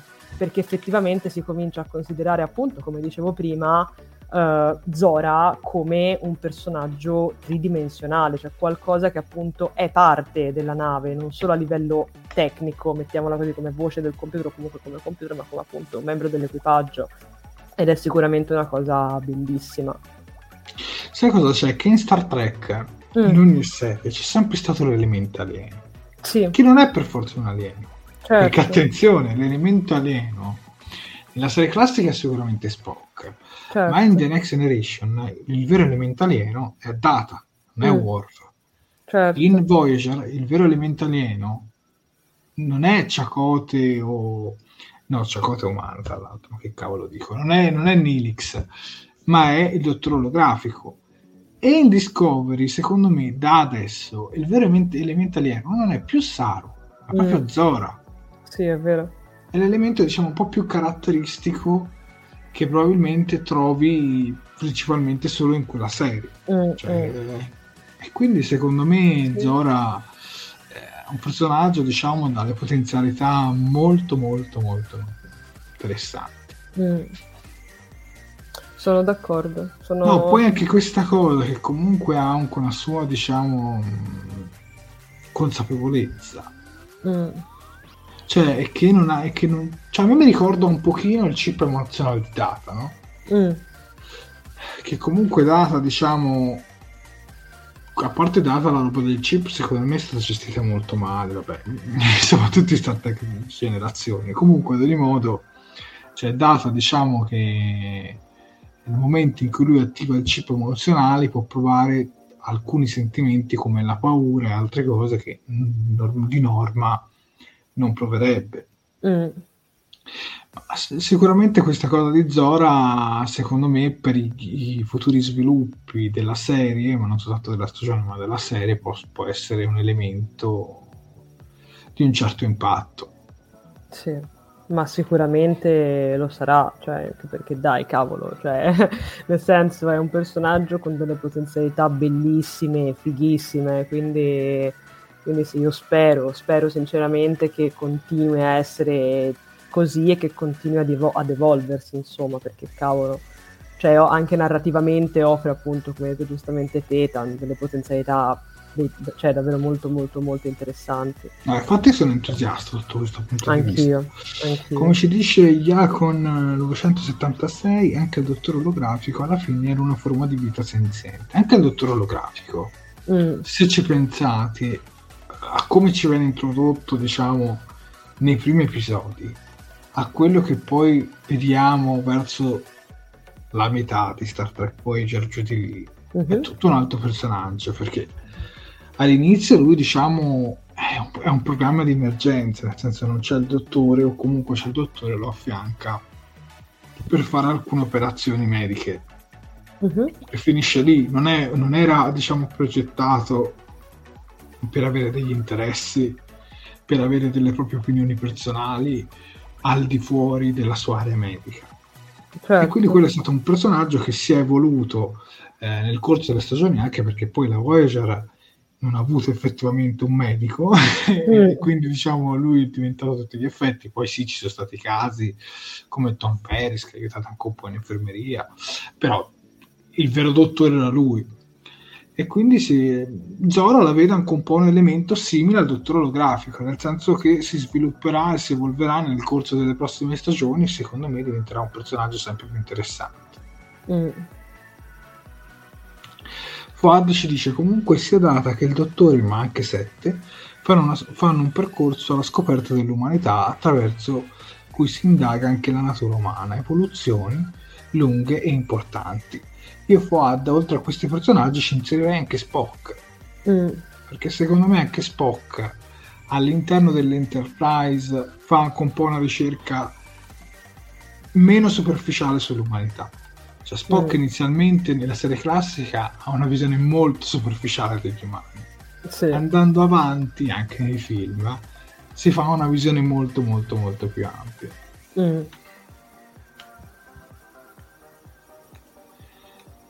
Eh, ragazzi, ad ogni secondo di recitazione in più del maestro Cronenberg mi dico, cavolo, uno dei più grandi geni del cinema di sempre è un tracker e recita in Star Trek e mi sento molto fortunato a vederlo in tempo reale. Beh, lui è assolutamente un, un grande, un grandissimo attore, anche un grandissimo regista. Beh, comunque sicuramente, come abbiamo ben detto, crea buoni spunti per il futuro e mm. potrebbe un po' anche rivoluzionare un po' tutta la serie questa cosa. Decisamente. Decisamente. Perché comunque già qualche accenno di Zora noi l'abbiamo avuto, beh, a parte nello short track Scalicus. Mm. Però secondo me quel, quello short track ha un grosso problema di continuity. Mm. Perché partiamo dal presupposto che la Discovery che vediamo nello short tracks è la Discovery normale, non è la mm. Discovery Refit. Sì, perché quello dove stiamo noi adesso a bordo la Discovery A. Esatto. E, e quindi lì boh, cioè, sarà molto difficile da risolvere quando vorranno affrontare il problema. Eh. Io rimango dell'idea che all'inizio di Short Tracks è stato un esperimento. Ma sicuro. Eh, la, la, prima stagione è andata piuttosto bene. Mm. La seconda, secondo me, non ha funzionato tantissimo perché mm, io non so quanti di voi l'hanno vista, comunque la si può recuperare in un video con i sottotitoli anche in italiano. E non, è, e non è che sia esattamente un granché, ci sono degli episodi un po' più notevoli come Children of Mars, mm. ma altri un po' più deludenti, come quello con Pike imprigionato. Sì, non solo, sì, diciamo a, a, me non mi convinse proprio per niente quando lo vidi all'epoca. Quindi secondo me i short tracks inizialmente hanno buttato carne al fuoco, poi li hanno un po' lasciati lì. Mm. Poi certo, alcuni sono stati importanti, per dire il personaggio di Poe, certo. che nella seconda stagione poi si riunisce con tutto, con Tilly e tutto quanto, quindi quello è stato fondamentale. Ma quelli della seconda stagione di short tracks è molto molto molto meno. Mm. Odo per Deep Space Nine ha ah, certo come elemento alieno unico rispetto a tutti gli altri personaggi almeno all'inizio certo mm. Odo di Space Nine è l'elemento alieno. Si potrebbe dire anche Jazia, ecco, perché di Space Nine ha, ha, ha, molti elementi alieni, ma sicuramente Odo è, è quello principale. Mm. Se cambio un secondo la regia vado a recuperare un attimino le, le immagini per quanto riguarda l'epilogo. Ok. Ok. Ok, tanto ne abbiamo due, eccoci qua. Ok Sofia, andiamo quindi con l'epilogo. Torniamo okay. a Ruantark. Torniamo al nostro caro Ruantark, infatti vediamo che appunto Um, appunto, c'è appunto il, il, diverbio finale tra Michael e, e Book, uh, l'assemblea sceglie la diplomazia, si vota tutti quanti, Book è molto offeso, insomma, così come se, tutto quello di cui si è, si è, detto prima, e alla fine vediamo Rohan che raggiunge Book sulla nave uh, con in mano il motore a spore di nuova generazione creato da Aurelio per raggiungere insieme l'anomalia e Ruggine in compenso rimane in salvo al sicuro al calduccio sulla, sulla Discovery. Ma mh, questo non è l'unico finale che ci viene proposto perché infatti abbiamo anche il finale legato appunto a, a quello oh. che è oh. successo intanto sulla Discovery. E allora, intanto abbiamo Gray che eh, esprime il desiderio a, ad Adira di andare su Trill per appunto portare avanti il suo percorso come, come guardiano e Adira lo supporta, tant'è che ha chiesto anche il permesso per aiutarlo a sistemarsi. E, ehm, o comunque ad adattarsi, sono t- t- tutti contenti, insomma anche Stamez e, mm, e Calvert danno la loro benedizione per, per la questione.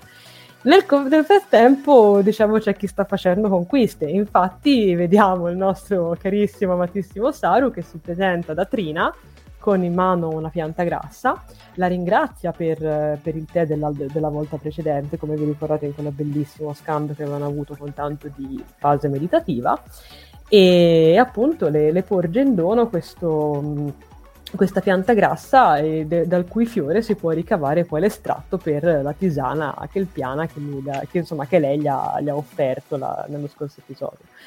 Quindi dai, wow, mi è piaciuto veramente tanto. Allora, sicuramente è, è, è un finale, cioè sono dei finali interessanti perché da una parte, um, come si dice in gergo tecnico, uh, sono, diciamo, abbiamo dei finali da, da tarallucci e vino, perché appunto Zora mm. che viene accettata e diventa umana, e siamo cioè non è che diventa umana, scusate, però viene accettata e siamo tutti contenti.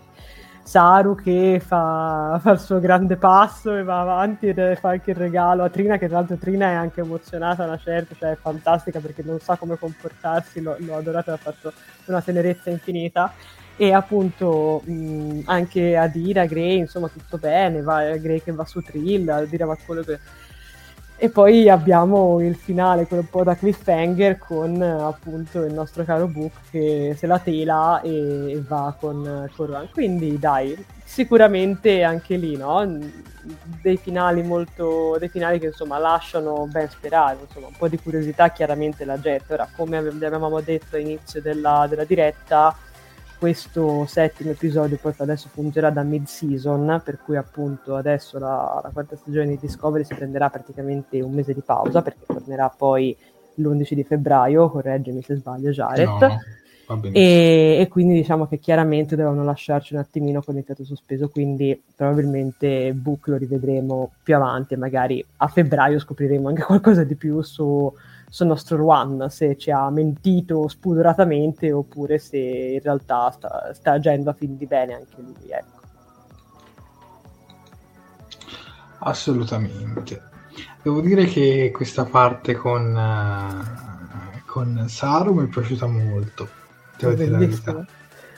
Su Ruan uh, praticamente mette questo, questa sorta di motore a spore, lo, lo mette nella materia programmabile della, della nave di Book viene assorbita all'interno e poi praticamente funziona ovunque. Cioè, no, è rivoluzionario perché comunque adesso mm. cioè, la Discovery potrebbero. Cioè, la Discovery non è più unica come nave. Esatto. Mettiamola così. Cioè, crea questo quesito. Adesso tutte le navi possono avere, diciamo, questa tecnologia. Esatto Ora, al momento mi sembra che erano soltanto Stamez e, e gli unici che potevano, diciamo, eh, mandare avanti questa tecnologia, quindi anche lì si vedrà. Ma infatti non è un caso che appunto, ma secondo me, cioè il discorso, cioè alla fine... Cioè, non è un caso che Rohan si... Con non è un caso che Rohan abbia scelto Book, perché effettivamente, cioè appunto, o che comunque cioè, l'av- l'avrà capito, magari forse... Cioè, allora, è ma è stato anche... a bordo della Discovery Rohan, cioè non è un festo, eh. Capi- capito, cioè, capito? Quindi, però sì, è, mo- è molto figa come, come cosa, cioè ci sta, ci sta. Ma Marwan mi piace, cioè è, è, è Book che mi, mi, lascia un po' perplesso, Marwan mi piace come personaggio, cioè lo trovo molto interessante. Ma nel mezzo uno, Salu, simpatico botanico di quartiere, ma tutta questa facilità nel creare un mini, mini, motore a spore non mi ha convinto al 100%. Ma tra l'altro non ha convinto neanche Book, perché dice, ma come... E tipo lui dice no ma questo è stato chiamato nuovo modo di viaggiare a curvatura cioè anche loro la bozzano molto e lo fanno partire sì. però Manuel se ci pensa ormai da quando la Discovery è approdata alla federazione che ci stanno lavorando infatti mm. eh, già hanno detto che ne stavano studiando uno per la, la Voyager J quindi sicuramente dei lavori in corso già c'erano da un po' di tempo sicuro però la spiegazione effettivamente non è che sia stata molto convincente. Eh, poi che cavolo lunga fino a febbraio, ma infatti Santino, cioè, questa cosa parliamone. Mm. Perché comunque i mid season esistono da sempre.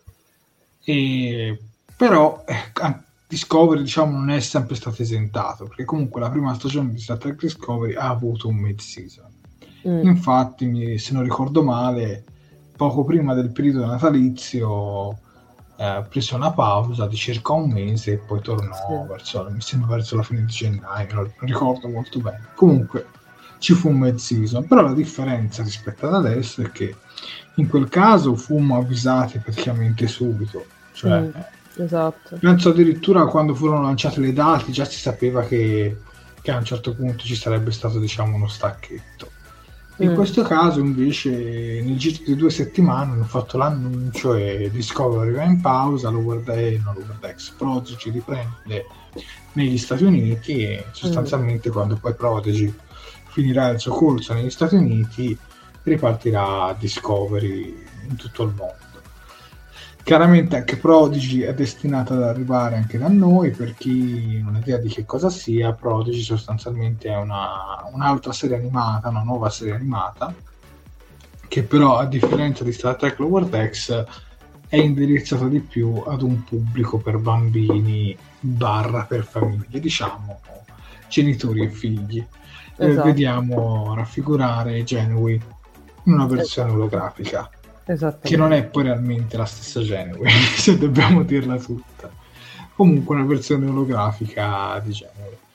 Il problema è che da noi non arriva e quindi noi avremo questo buco di, mm. cioè, a, a, non arriva, arriverà perché comunque hanno detto che arriverà nel 2022. Esatto. Quindi arriverà quest'anno, però non si sanno, non si conoscono ancora le date. Anzi, è stato detto che sarebbe arrivata assieme a Paramount e Sky, mm. perché poi Sky Q e Sky Cinema conteranno all'interno anche eh, la piattaforma di Paramount, oppure uno si può direttamente eh, sottoscrivere l'abbonamento a Paramount in futuro e guardarsela senza passare da Sky. Esatto. Ma questo è un ragionamento diverso. Ad ogni modo ci sarà da aspettare per vederla in Italia perché eh, Paramount per il momento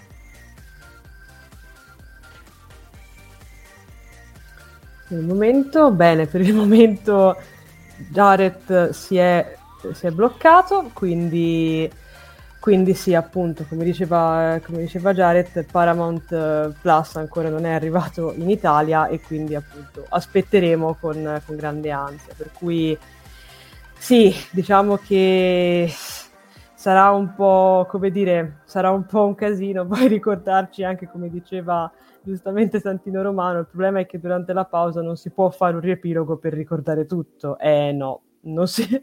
infatti me...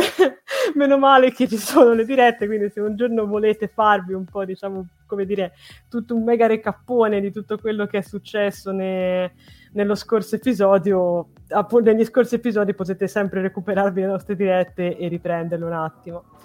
E ecco, a proposito, tornando un attimo all'argomento caldo appunto di, della nostra discussione, quindi appunto del, del motore a spore che, che, Tarka ha praticamente tirato fuori dal taschino, abbiamo Manuel Mizzuro che ti scrive sì, certo, la federazione non Tarka, è, è, è sospetta questa cosa. Ora, mh, in realtà, come si diceva, non è che viene spiegato esattamente nel, nel migliore dei modi, cioè appunto perché da quello che mh, da, dicevamo no? da, da, da, quello che, che sembrerebbe questo, questo, motore a spore forse appunto Tarka potrebbe averlo boh, mh, creato insieme ad Aurelio potrebbe ecco abbiamo recuperato Zareth stavamo facendo Scusa, un po' di piccolo crash della non ti preoccupare stavo facendo un po' di riflessioni comunque su... l'hai spiegato il discorso di, di, hai finito il discorso legato a Prodigy. sì vuoi, se no vuoi, vuoi concluderlo no tu? no se l'hai spiegato tu insomma ad ogni modo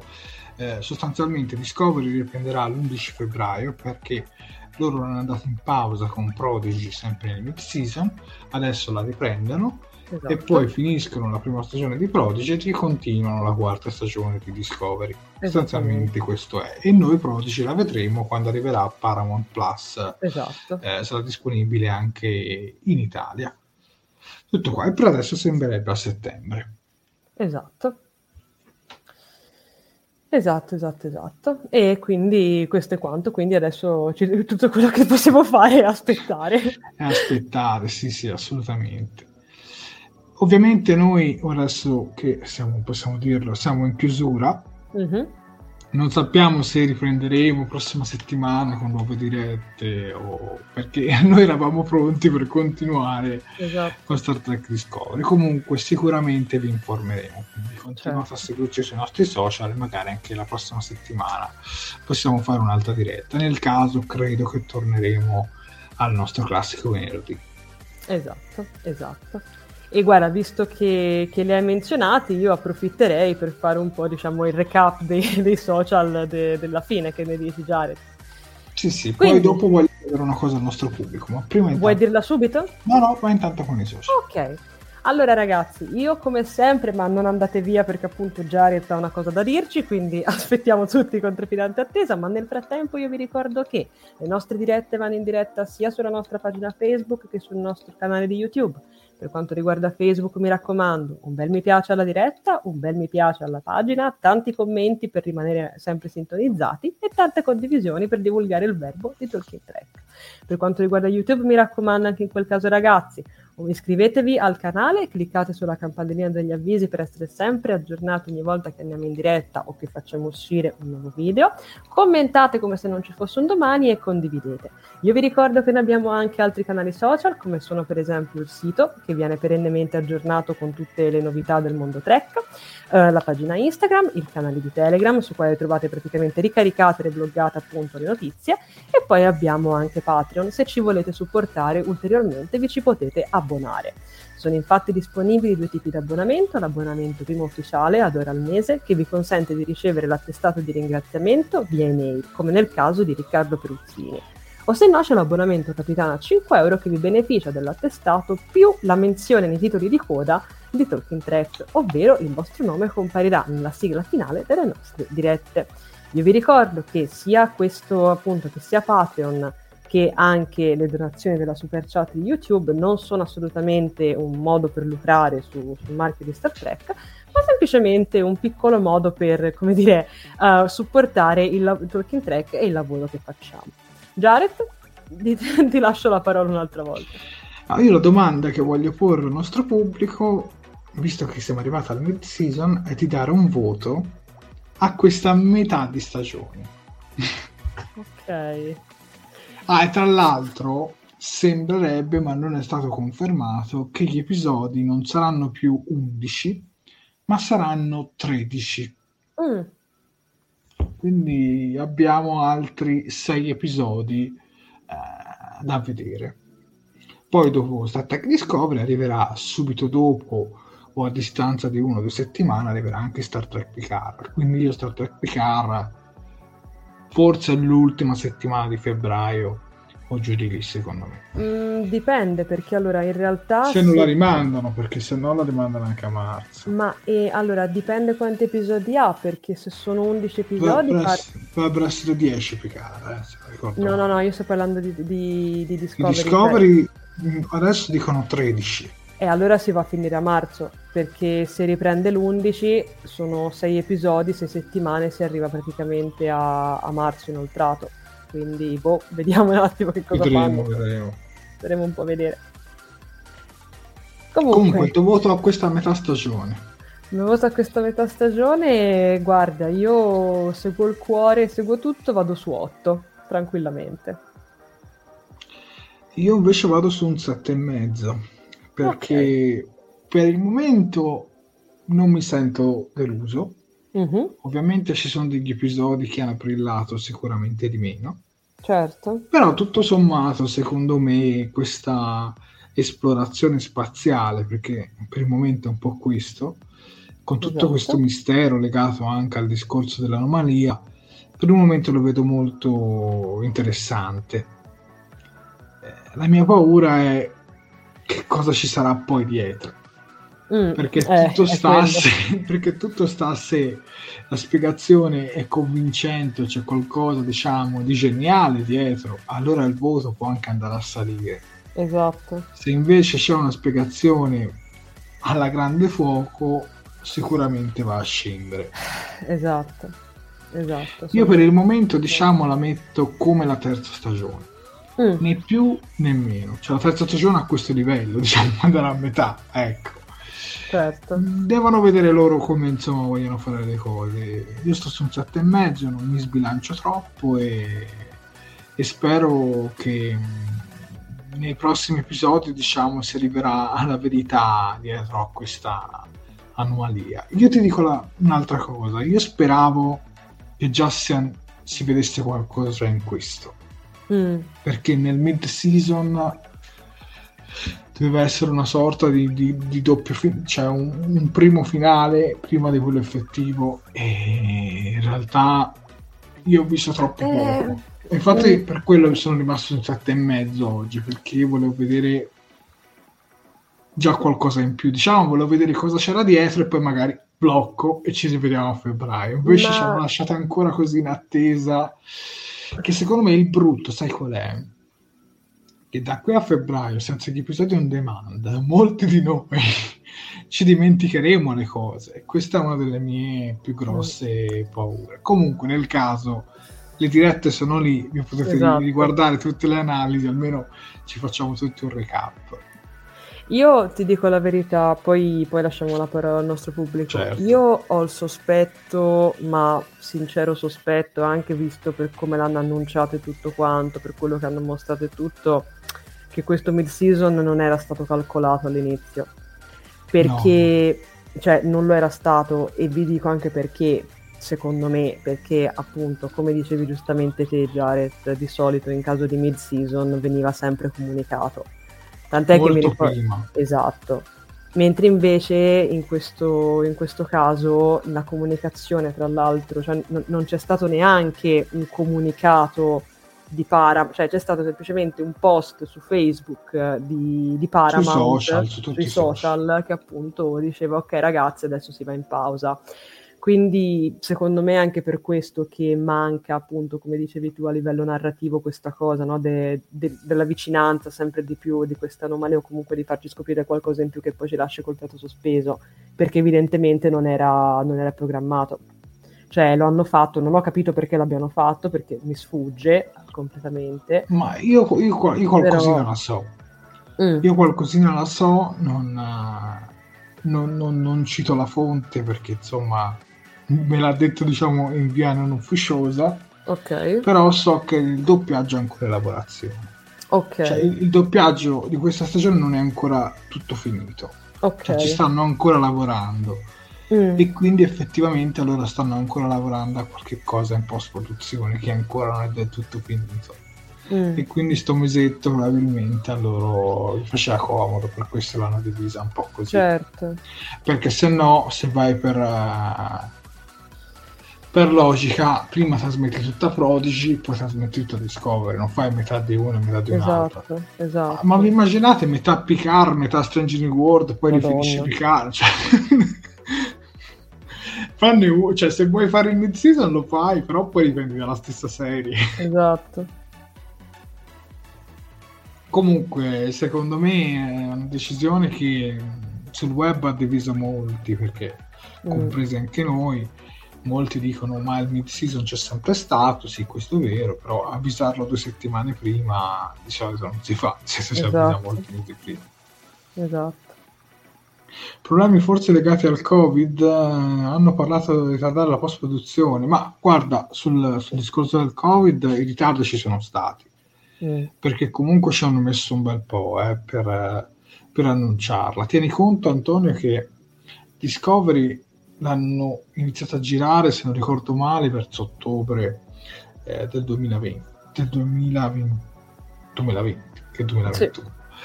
2020 e, e ci hanno messo un bel po'. Poi sono andati un attimino in pausa perché ci fu, mi sembra proprio dei casi, e poi dopo l'hanno ripresa, poi hanno ripreso di nuovo a girare. Quindi già ci furono, diciamo, delle pause nel mezzo. Mm, mm, La Esatto. stessa cosa mi ricordo fosse successa anche per Strange New World, Mm. in cui un attore secondario eh, fu bloccato, diciamo, all'aeroporto, qualcosa del genere. Sì, è vero. È vero, è vero, mi ricordo. Comunque, l'11 febbraio, diciamo, riprenderemo con l'ottavo episodio. La prossima settimana guardiamo un po', possiamo fare una diretta news, possiamo avere qualche ospite, oppure semplicemente ci prendiamo anche noi una piccola pausetta e, e riprendiamo poi con eh, gli episodi successivi. Anche perché poi, ragazzi, da febbraio ci sarà da fare una bella tirata. Esatto. perché arriva Discovery. Io ve le dico in successione, secondo me. Poi ovviamente ci possono essere delle variazioni. Stando alle Certo. informazioni che sappiamo oggi, ci sarà tutta sta seconda parte sulla quarta stagione di Discovery, Mm. la seconda stagione di Picard, Mhm. Strange New World. Poi inseriranno Prodigy, buttiamo dentro che inseriranno Prodigy, Lower X. Oppure prima Lower X e poi Prodigy, se Prodigy arriva a settembre. Mm. Sì. E poi dopo Prodigy eh, si riparte. Alla fine è sempre così, cioè si riparte con, con le, le stagioni successive. Esatto. Sezione 31 non è ancora in produzione, nel senso ancora non hanno girato niente, hanno detto che il Esatto. progetto è ancora, è ancora in vita, cioè si farà, però ancora non si fa. Tra l'altro Esatto. si devono anche un po' sbrigare perché eh, Michelle Yeoh si sta un po' impegnando in diverse produzioni. Giustamente, anche direi poverina. originale, poi ho visto si è messa a fare il, il prequel di The Witcher, insomma si sta buttando dentro anche produzioni importanti in cui se il, per- il suo personaggio viene amato poi la perdiamo, quindi secondo me Esatto. Kurzman inizia a fare le cose veloci perché Mm. e nulla, insomma, diciamo questo 2022 sarà un anno molto molto molto ricco per il franchise di Star Trek. Veramente vedremo un anno di Star Trek spalmato, cioè poi giusto, Flavio Calzignato dice anche quella dell'Accademia, Già. anche quella dell'Accademia, quella dell'Accademia diciamo nelle sue fasi iniziali, ma proprio Esatto. non produzioni, proprio pre-produzioni, dove diciamo hanno buttato l'idea, Kurzman ne ha parlato al New York Times, però anche lì non sappiamo se sarà una serie con attori in carne e ossa, se sarà live action, dove sarà ambientata, viene in mente il discorso per Tilly, dici magari è con Tilly, però questo Cioè, al momento Sì. si può soltanto diciamo ipotizzare. Comunque ci aspetta un bel anno ricco di, di serie di Star Trek. E poi il prossimo anno cioè che non intendo il 2022 ma il 2023 dovrebbe arrivare anche un film di Star Trek. Esatto.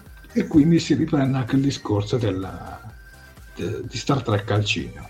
Sui film di Star Trek non ho una vaga idea di che, su che cosa sia perché ogni poco cambiano. Inizialmente si, si era scritto di una, di una sceneggiatrice, Kalinda Vasquez, e poi hanno preso il- lo sceneggiatore o il regista di WandaVision. Insomma, Sì. hanno, hanno- insomma, diciamo, ogni poco stravolgano e quindi sui film non ci sentiamo ancora di parlarne con totale certezza, però un progetto è previsto per il 2023. Quindi diciamo che eh, nel lungo periodo promette bene Star Trek, quindi prometterà anche bene un abbonamento a Paramount Plus nel prossimo futuro. Esatto, esatto. Sorgerà sempre il dubbio su come verrà distribuita Strange New World, perché se Strange New World arriva effettivamente in primavera, eh, se, se, non sono pronti con Paramount potrebbe esserci lo stesso problema mm. di come con Discovery. In quel caso speriamo vada almeno su Pluto TV, almeno per vederla. Esatto.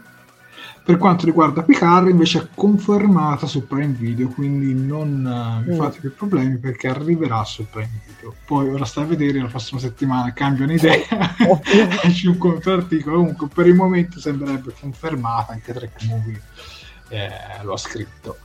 Quindi bene, e anche lo stesso dovrebbe valere anche per Star Trek World X. Quindi le uniche che si dovrebbero essere diciamo native su Paramount Plus saranno ovviamente poi Discovery quando arriverà in on demand Strange New World e Prodigy esatto sostanzialmente sono queste, sono queste tre ma nel lungo futuro vedrete che comunque ci andranno tutte qua ma sì, infatti, anche perché... Io spero con Picard magari, perché comunque avevano detto sulla seconda stagione, avevano detto in generale tutta. Mm. Magari su Star Trek Picard potrebbero trasmetterla tutta su Amazon e poi nel momento in cui finisce la serie spostarla. E avrebbe senso. Anche. Però comunque è veramente troppo presto per fare ipotesi. Comunque esatto. insomma arriveranno un bel paio di serie perché Discovery, contiamo già Discovery, Picard, Strange New World, Prodigy The Vortex 5 serie di Star Trek. Accidenti. Un interessante gruppo. vediamo un po' che cosa dicono dal, dal Calvin Verso. No, dal Calvin Verso per adesso non ha detto niente.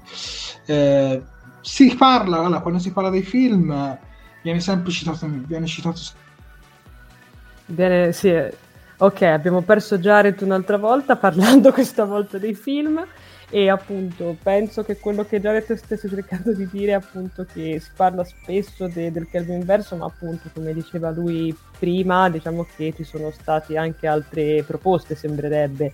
A un certo punto si era addirittura arrivati a parlare di una, un progetto, diciamo, originale, di una trama originale da parte di, eh, correggetemi se sbaglio, una una delle scrittrici o comunque delle sceneggiatrici o comunque di qualcuno che faceva parte del team effettivo di Discovery. Anche quello potrebbe essere comunque una, una svolta interessante perché appunto in quel caso si, si, andrebbe appunto a parlare, magari si potrebbe effettivamente vedere qualcosa di ambientato nel, nel periodo della Discovery, potrebbe essere comunque.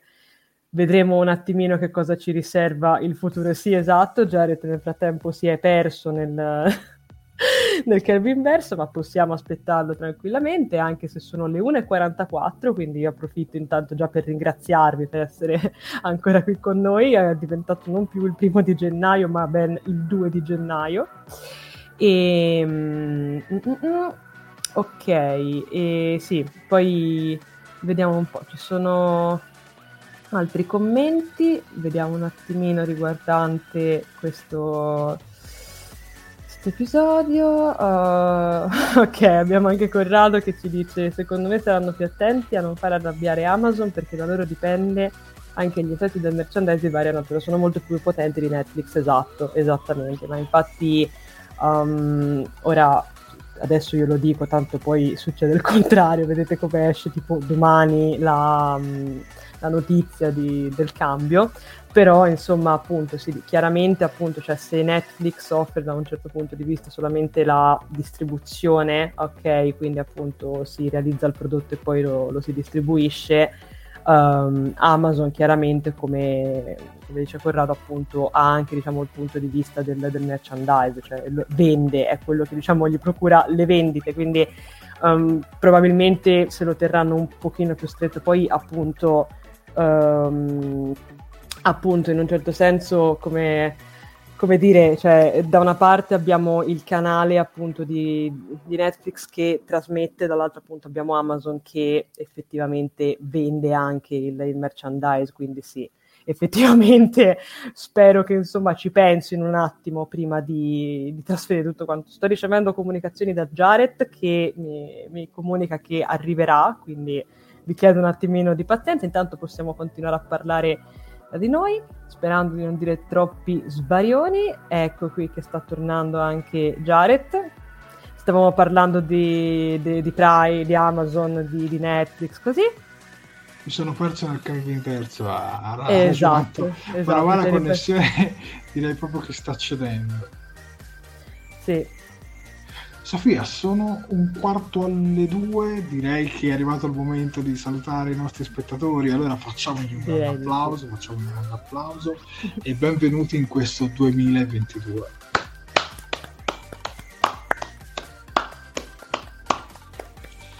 Anche stasera siete stati tantissimi, anche se la connessione oggi eh, mi ha fatto un po' surfare come la Discovery. E quindi niente ragazzi, ci vediamo alla prossima diretta, vi aggiorneremo sui nostri canali social eh, quando torneranno. Buonanotte a tutti. Buonanotte. Alla prossima puntata.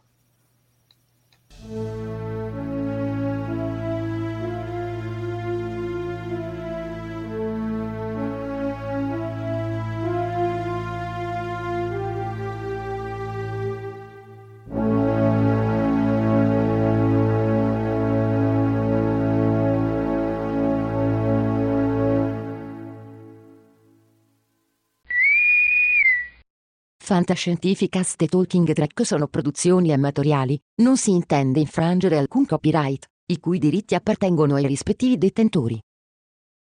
Fantascientificast e Talking Track non sono in nessun modo affiliati o sponsorizzati da CBS Corporation o da chi detiene l'uso del marchio Star Trek in Italia. Il podcast ha carattere esclusivamente ricreativo e divulgativo, non ha alcun scopo di lucro e viene diffuso gratuitamente. Autorizzazione SIAE 56125359. Nessun byte e nessun tribolo sono stati maltrattati durante la produzione di questo podcast. At Parker, our purpose is simple. We want to make the world a better place by working more efficiently, by using more sustainable practices, by developing better technologies. We keep moving forward. With each new idea, innovation, and partnership, we're one step closer to fulfilling our purpose every single day. To find out more, visit parker.com/purpose. Parker, engineering your success. As humans, we're naturally driven by the search for better. But when it comes to hiring, the best way to search for a candidate isn't to search at all. Don't search, match with Indeed. When I was looking to hire someone, it was so slow and overwhelming. I wish I had used Indeed. If you need to hire, you need Indeed. Indeed is your matching and hiring platform with over 350 million global monthly visitors, according to Indeed data, and a matching engine that helps you find quality candidates fast. Ditch the busy work. Use Indeed for scheduling, screening, and messaging so you can connect with candidates faster. And Indeed doesn't just help you hire faster. 93% of employers agree Indeed delivers the highest quality matches compared to other job sites according to a recent Indeed survey. And listeners of this show will get a $75 sponsored job credit to get your jobs more visibility at Indeed.com slash podcast. That's Indeed.com slash podcast. Terms and conditions apply.